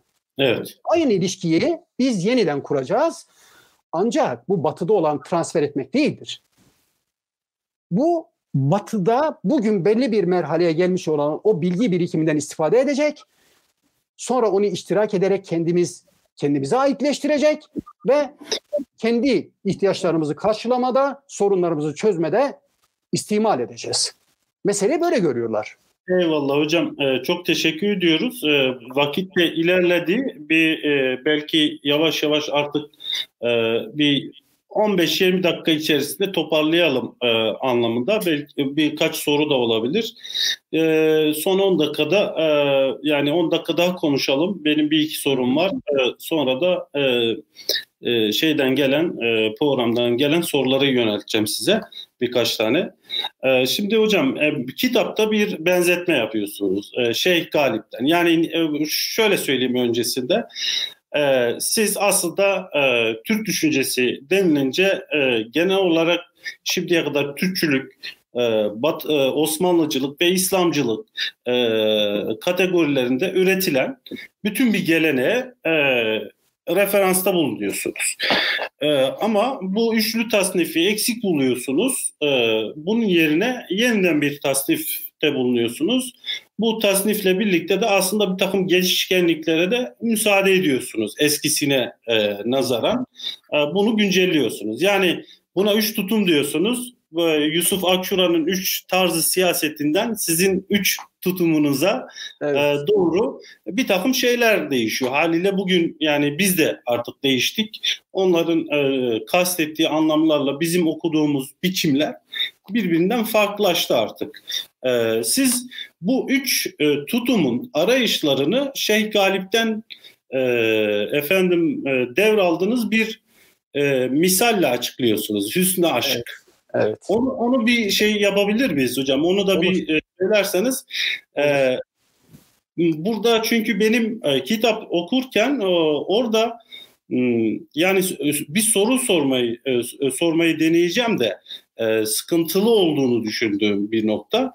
Güzel. Ama öncesinde belki bunu görmek için siz söylerseniz daha iyi olur hocam. Eyvallah. Ben... Hüsn-i Aşk'ta geçen bir bölüm var. O bölümü şimdi burada tabii okumayayım. Ya da çok kısa isterseniz 1 dakika, 2 dakika tutar. Ol şehirde ama buradaki kavramlar özel isimlerdir. Evet. Ol şehirde kimya olurmuş, yolda beli çok bela olurmuş. Bin başlı ejderi münakkaş, mumdan gemi, altı bahra ateş. Çün divler erdi, etti aşkı davet, aşk da özel isim. Gel keştiye bulasın selamet, aşk eyledi, aşk da özel isim. Aşk eyledi, macerayı izan, sabreyleyip olmadı şitaban. Yani devlerin kendine teklif ettikleri o yolu kabul etmediler. Onun bir tuzak olduğunu anladılar. Aşkar da özel bir isim. Süzülüp misali anka, ol ateşe girdi bir muhaba. Evet hocam, burada kavramlarda şöyle bir şey var. Rivayet hani Şeyh Galip'in Hüsn-i Aşk'ında aşk hüsne ulaşma arzusu ile yanıp tutuşuyor. Ve ulular aşka diyorlar ki kalp ülkesine gidip oradaki kimyayı getirirsen ancak hüsne ulaşabilirsin. Aksi halde hüsne kavuşamazsın.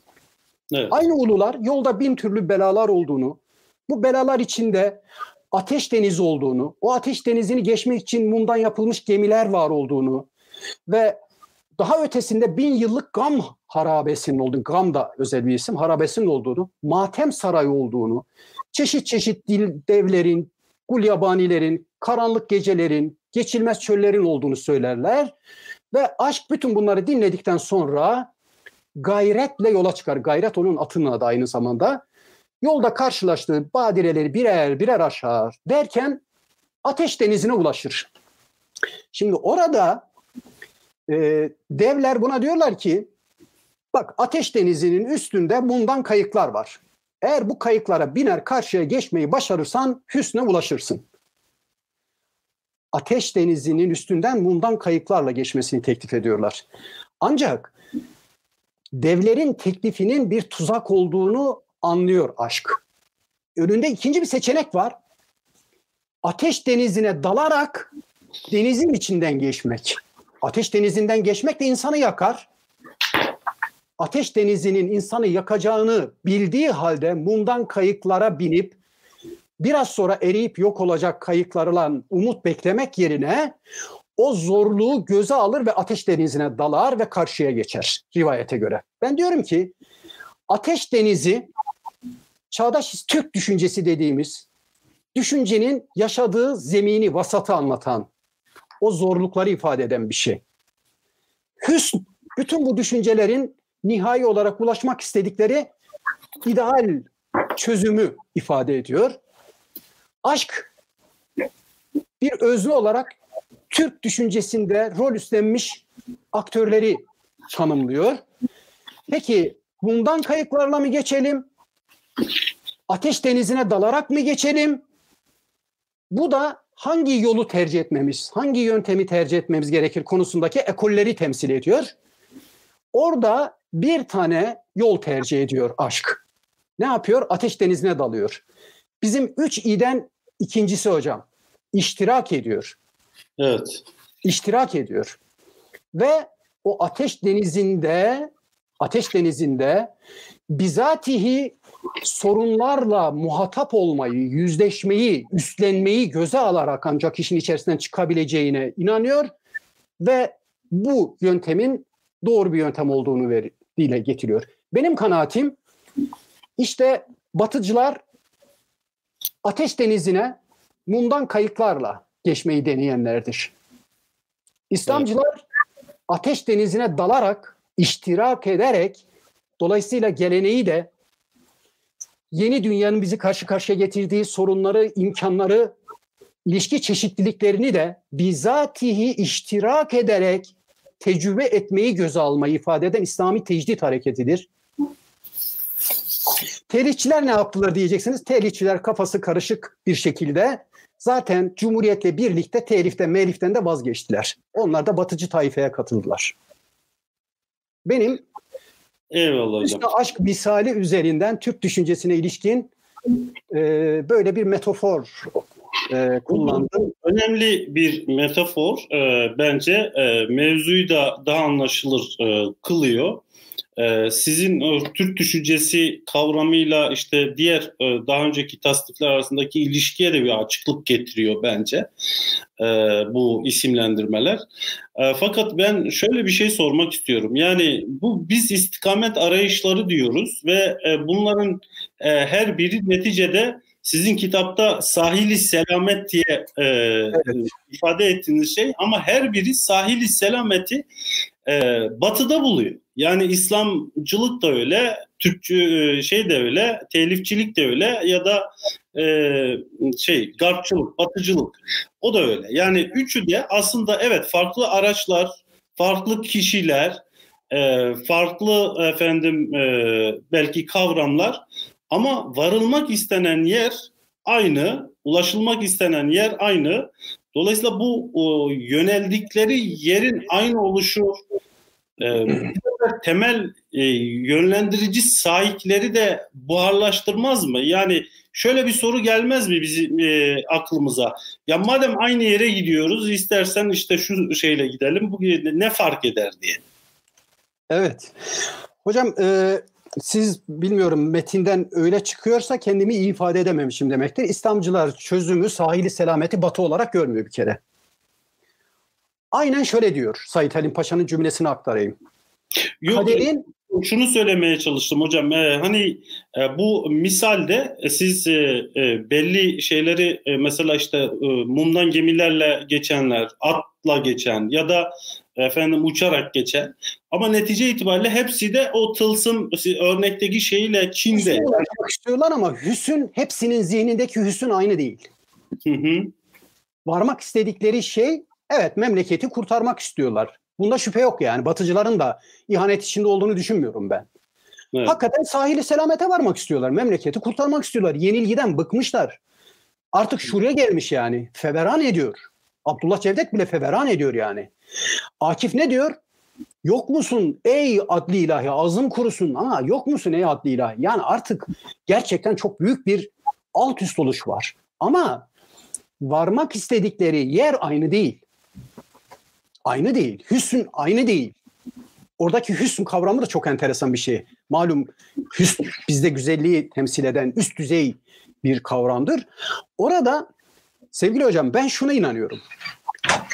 Bizde geleneksel mirasla irtibatımız zayıfladıktan sonra kavramsal hafızamızda büyük değişmeler oldu. Mesela Babanzade'nin ismini almıştık ya. Babanzade'nin evet, sözlüğüne baktığımız zaman mesela biz reel kavramını Türkçe'ye ne olarak çevirebiliriz? Ya da true kavramını ne olarak çevirebiliriz? Mesela true doğru ya da hakikat diye çeviririz. Reel kavramını vaka ya da hadise diye çeviririz muhtemelen. Oysa Babanzade ikisine de hak diyor. Hı. Yani reel olanla, vaki olanla bildiğimiz doğruluğu, iyiliği ve güzelliği ifade eden hakikat arasında ontolojik bir ortak temel olduğuna inanıyorlar zaten.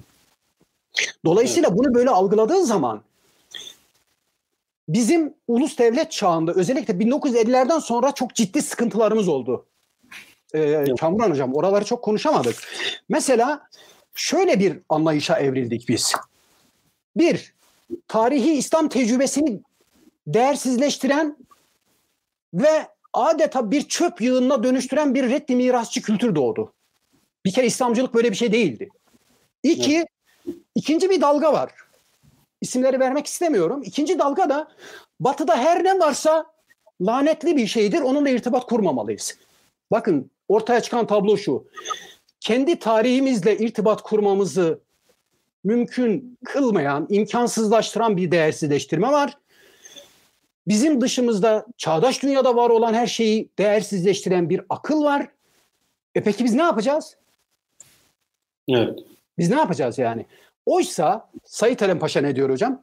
Said Halim Paşa diyor ki Doğu'yu, Batı'yı ve İslam dünyasının ilişkisini tanımlarken kaderin yan yana yaşamaya mecbur ve melzum ettiği, sadece mecbur değil, aynı zamanda gerekli, farklı medeniyetlere bir zenginlik, birbiriyle irtibat kurma imkanları bakımından da bir imkan alanı olarak gören bir akıldan bahsediyoruz. Kaderin yan yana yaşamaya mecbur ve melzum ettiği iki kısmı azimi beşer, iki büyük insanlık kümesi. Yani bizim bize şöyle bir din tasavvuru doğdu 50'lerden sonra. İnsanlık bir ayrı hikaye yaşıyor. Biz Müslümanlar onlardan ayrı paralel bir yeni evren kuracağız. Böyle bir hayat yok. İslam'ın kendisi de böyle bir şey teklif etmiyor. İslam tarihi tecrübesi de böyle değil. İstersen bir örnekle bitireyim söyleyeceğimi. Kur'an'ın kullandığı kavram hazinesine bakalım. Geldiği dönemin dilini kullanır Kur'an. Ancak geldiği dönemin dilini kullanırken kurumlarıyla, örfüyle, adetiyle de aynı ilişkiyi kurar. Üç farklı tutum izler. Bir, eğer maruf bir şeyle muhatapsa olduğu gibi üstlenir. İştirak eder. Esas olarak maruf ama tarihsel tecrübeden dolayı, kültürel tecrübeden dolayı bir tahribata uğramışsa onu tadilat yapar, ıslah eder, ona da iştirak eder. Mesela hac ibadetini düşünün. Üçüncü bir şey yapar. Bizatihi, doğası gereği bozuk bir şeyle muhatapsa onu da reddeder. Bakın örfle de, kavramsal birikimle de, adetle de ilişki kurarken insanlığın tecrübesiyle olduğu gibi iştirak edebileceğimiz boyutlar olabilir. Esasına iştirak edip onu alıp kendimizce tasih ve tamirden geçireceğimiz bir ilişki biçimi olabilir. Ya da doğası gereği, ontolojisi gereği zaten fesada oturmuş bir düzlemde var olmuşsa o zaman onu reddedeceğiz. O zaman evet, bizim ilişkimiz çoklu bir ilişkidir. Oysa şimdiki ilişki, şimdi İslamcılık dediğimiz zaman anladığımız şey, ikinci meşrutiyet dönemi birikimindeki o 1300 yıllık İslam tarihi tecrübesini devşirmiş ve modern dünyayla da yüzleşmiş, oradan kendisine ait bir yol haritası çıkarmış bütünlükte, tutarlılıkta, derinlikte bir birikim değil hocam. Çünkü burada kurumlar tasfiye edildi. Burada tasfiyelerin sonucunda gerçekten çok büyük bir düşünsel irtifa kaybı yaşadık. Medeni birikim kaybı yaşadık. O yüzden ben 50'ler sonrası yaşanılan, daha doğrusu dile getirilen önermelerle ikinci meşrutiyet birikimi arasında çok büyük bir irtifa kaybı olduğunu düşünüyorum. Sizin söyledikleriniz belki 50 sonrası dönemi için geçerli olabilir. Eyvallah hocam. Çok teşekkür ediyoruz hocam. Bayağı vakit ilerledi. Bir iki soru yönelteceğim hocam izleyicilerden gelen sorular. Bir soru şu. Bugün tesir-teessür ilişkisi şeklinde bir ayrıma gidiyor olmamızı arayışlar döneminin mazisi, hali ve istikbali açısından nasıl anlamalıyız? Tesir-teessür ilişkisi şeklinde bir ayrıma gidiyor olmamız. Arayışlar döneminin öncesinden kasıt arayışların gelmeden önceki dönemlerse eğer onu öyle anlayarak cevaplamış olayım. Arayışlar dönemi dediğimiz şey aslında bizim eski hali olduğu gibi devam ettiremeyeceğimiz, yeni bir şey yapmamız gerektiğine dair dönemden itibaren, ona bir başlangıç noktası çizmeyelim ama bir niteleme yapalım. Burayı kastediyoruz. Bunu kastedeceksek benim kanaatim teessür ilişkisi bizim her dönemde, teessür ilişkisi her dönemde ama yeterliğimiz ölçüsünde İslami geleneğin ana tutumudur. Teessür ilişkisi. Teessür ilişkisini de dediğim gibi istifade etmek, iştirak etmek ve istimal etmek şeklinde düşünüyorum. Peki bunu niye yapamıyoruz? Liyakat ve kifayet meselesi. Liyakatimiz ve kifayetimiz olduğunda karşıtlık üzerinden değil, çoklu düşünen, çoklu ve dinamik düşünebilen bir akılla hareket etme kabiliyetimiz artmış olacak ve biz de her yeni durumla yeni bir ilişki biçimi geliştirmeyi başarmış olacağız. O yüzden öncesinde de, bugün de, yarın da ben tesir yerine teessür ilişkisinin o üçlü çerçevede bizim ana tutumumuz olması gerektiğine inanıyorum. Hazreti Peygamber'in tutumu da budur. Tarihi İslam tecrübesinin ana akımının genel tutumu da budur. Eyvallah hocam. Teşekkürler hocam. Bir soru daha. Benim sesim bana geri gelmeye başladı. Bana net geliyor. Eyvallah hocam. Hocam bir soru da şöyle. Sizden bir alıntı yapmış, tırnağı almış. Vahdettin Bey demiş ki maalesef İslamcılık tabiri kullanılıyor günümüzde dediler. Evet. Sonrasında da 2. Meşrutiyet döneminde Türkçü İslamcı tabirleri üzerinde dönem polemikten bahsettiler. Hatırladığım kadarıyla bu iki tabir de Sırat-ı Müstakim'de negatif bir şekilde geçiyor falan demiş. Yani sanki böyle bir şey mi var, bir çelişki mi var demek istiyor. Yani hem maalesef hem kullandınız. Ben şöyle diyorum Kamuran Hocam, İslamcılığı ben de kullanıyorum. Çünkü literatür böyle gidiyor. İhtiyatla da olsa kullanıyorum. Çünkü İslamlaşma desem uzun uzadıya anlatmam lazım. Evet. Said Halim Paşa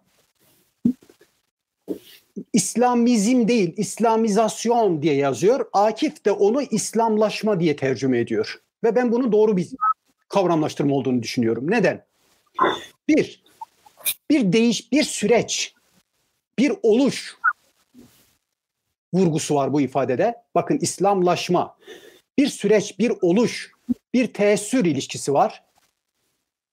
İki, bu oluş halinin mutlaka ve mutlaka İslam ekseninde inşa edilmesi vurgusu var.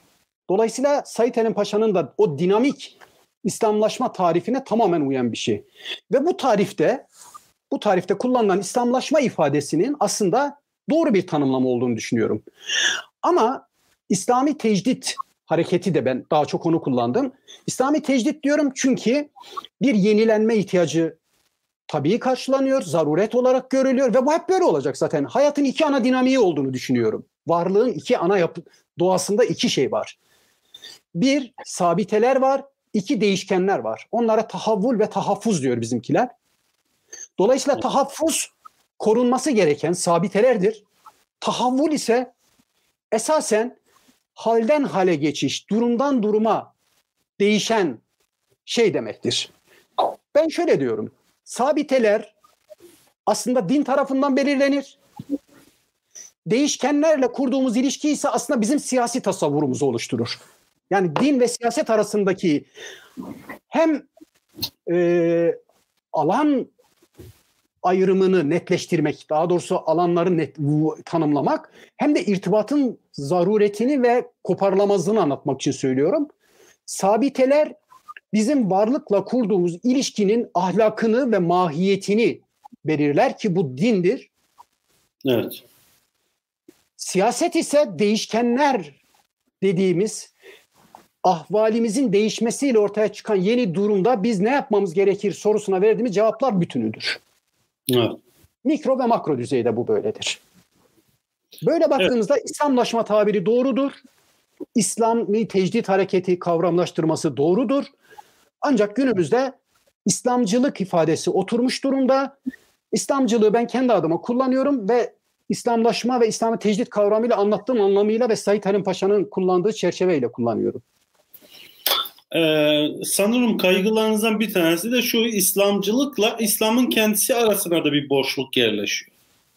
Yani İslamcılık, çünkü cılık dediğiniz zaman katılaşmış bir tarihsel form ve ideolojiden bahsediyorsunuz. Öbürü dinamik, fıkhın dinamizmini içeriyor. Evet, bir de öteden beri hocam şöyle bir tekrar da var. Toparlayalım, bu soruyla toparlamış olalım hocam. Çok uzattık. Yani İslamcılık denilince genellikle bu konuları çalışanlardan biz şunu duyuyoruz. Batıcılığın ya da modernizmin, tabii daha doğru ifadesi modernizmin bir ürünüdür. Evet. Bu cümleyi kurduklarında da bütün mevzuyu analiz ettiklerini düşünme havasındalar aslında, benim öyle duyduğum, gördüğüm, okuduğum yerlerde. Doğru. Doğru ürünüdür ama işte yani ne yapıyor, ne ediyor, nereden hareket ediyor, ne yapmak, ne eksiklikleri, ne diğerlerine ilişkileri, ne bütün şeyi analizler aslında buradan belki hareket etmesi lazım.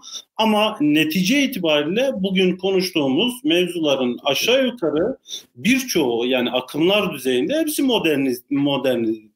modernizmin ürünüdürler. Değil ya mi? Yani ya da moderndiler. Belki modernizmin ürünü demek biraz daha şey yapar ama moderndir yani. Çağdaş dünyanın ortaya çıkardığı bir şeydir yani. Evet. Eyvallah hocam. Hocam çok teşekkür ediyoruz. Şimdi kitapta iki şey konuşamadık bence. Onların da isimlerini en azından zikredelim. Birincisi sizin Doğu Batı tanımlaması, yani Avrupalıların yaptığı Doğu Batı tanımlaması kitapta önemli bir yer tutuyor ve bu tartışmayı da aslında anlamlı kılıyor. Buraya giremedik. Ama özetle şunu söylüyorsunuz, bu Doğu Batı tanımlaması aslında özsel bir tanımlamadır, sabitleyen bir tanımlamadır, kurgusaldır, aynı zamanda hayalidir. Yani Doğu Batı'nın tahayyül ettiği bir şeydir. Doğu hakkında tahayyül ettiği bir şeydir. Aynen. Edward Said ya da diğerleriyle takım referanslar var. Yani bu tartışma, bu kitap istikamet arayışı, arayışları Batı'yla bir temas noktasında gerçekleştiği için de bu tanımlamalar önemli oluyor. Birincisi bunu konuşamadık. İkincisi de haliyle bununla da ilişkili ve buradan doğan oryantalizmi. Yani oryantalizm özellikle burada Mısır, belki Mısır'ın önce Fransızlar daha sonra İngilizler tarafından işgal edilmesiyle birlikte çok ciddi bir oryantalist, akademik oryantalist, siyasi oryantalizm vesaire bir değişik oryantalist perspektiflerle Doğu sürekli tanımlanıyor. Fakat bunun karşısında Osmanlı'nın, yani yıkılmakta olan bile bir Osmanlı, yani Batı'nın birçok parçasını Batı'nın sömürgeci politikalarına teslim etmek zorunda kalmış. Bazılarını tamamen kaybetmiş. Bir kısmını kaybetme tehlikesiyle karşı karşıya olduğu, yani tamamen bir telaş halinde olan Osmanlı o dönemde bile bütün tanımlamalarında özsel bir tanımlama değil, pratik ilişkilerden doğan bir tanımlama biçimi var. Onun için de birbirlerine dönüşebilirler. Yani Darül Harp olan yer işte 2 gün sonra, bir ay sonra, bir yıl sonra Darül Sulh olabilir mesela. Aynen. Değişebilir. Bunlar kitapta önemli yerler işgal ediyordu ve bu tartışmalara da tabii ki başka boyutlardan anlam katıyordu. Bunları konuşamadık. Ama esas itibariyle Türk düşüncesi sizin getirmeye çalıştığınız yeni bir şeyi, bir perspektif ve Türk düşüncesi altında çeşitli istikamet arayışlarını konuşmuş olduk. Bunlardan bir tanesi İslami tecdit, ikincisi Batıcılık, üçüncüsü de telifçilik olarak isimlendirdiğiniz 3 temel akımı konuştuk.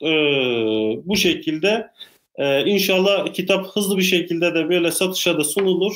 Alıp istifade ederiz hocam. Sizin böyle son sözleriniz hocam varsa alalım. Sorularda benzeri sorular var hocam.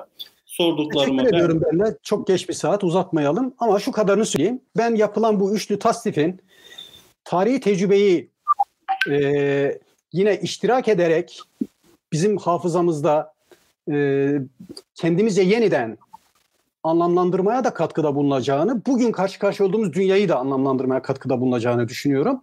Dolayısıyla hem kendimizi hem muhatap olduğumuz dünyayı paralel evrenler değil, iç içe etkileşim halinde bizi farkında olarak ya da olmayarak, sözüm ona Batı'yı merkezleştirmeme adına yapılan birçok okuma da tersinden Batı'yı merkezleştiriyor. Ben artık bu ötekileştirme üzerine kurulmuş ilişki ve kavram çerçevesinin bizi asimetrik bir savaşın nesnesine dönüştürdüğünü düşünüyorum. Ve mevcut statükonun devam ettirilmesine biz doğrudan katkıda bulunmuş oluyoruz.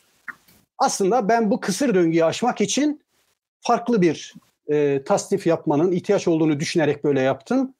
Bunu özellikle belirtmek istedim. Teşekkür ediyorum.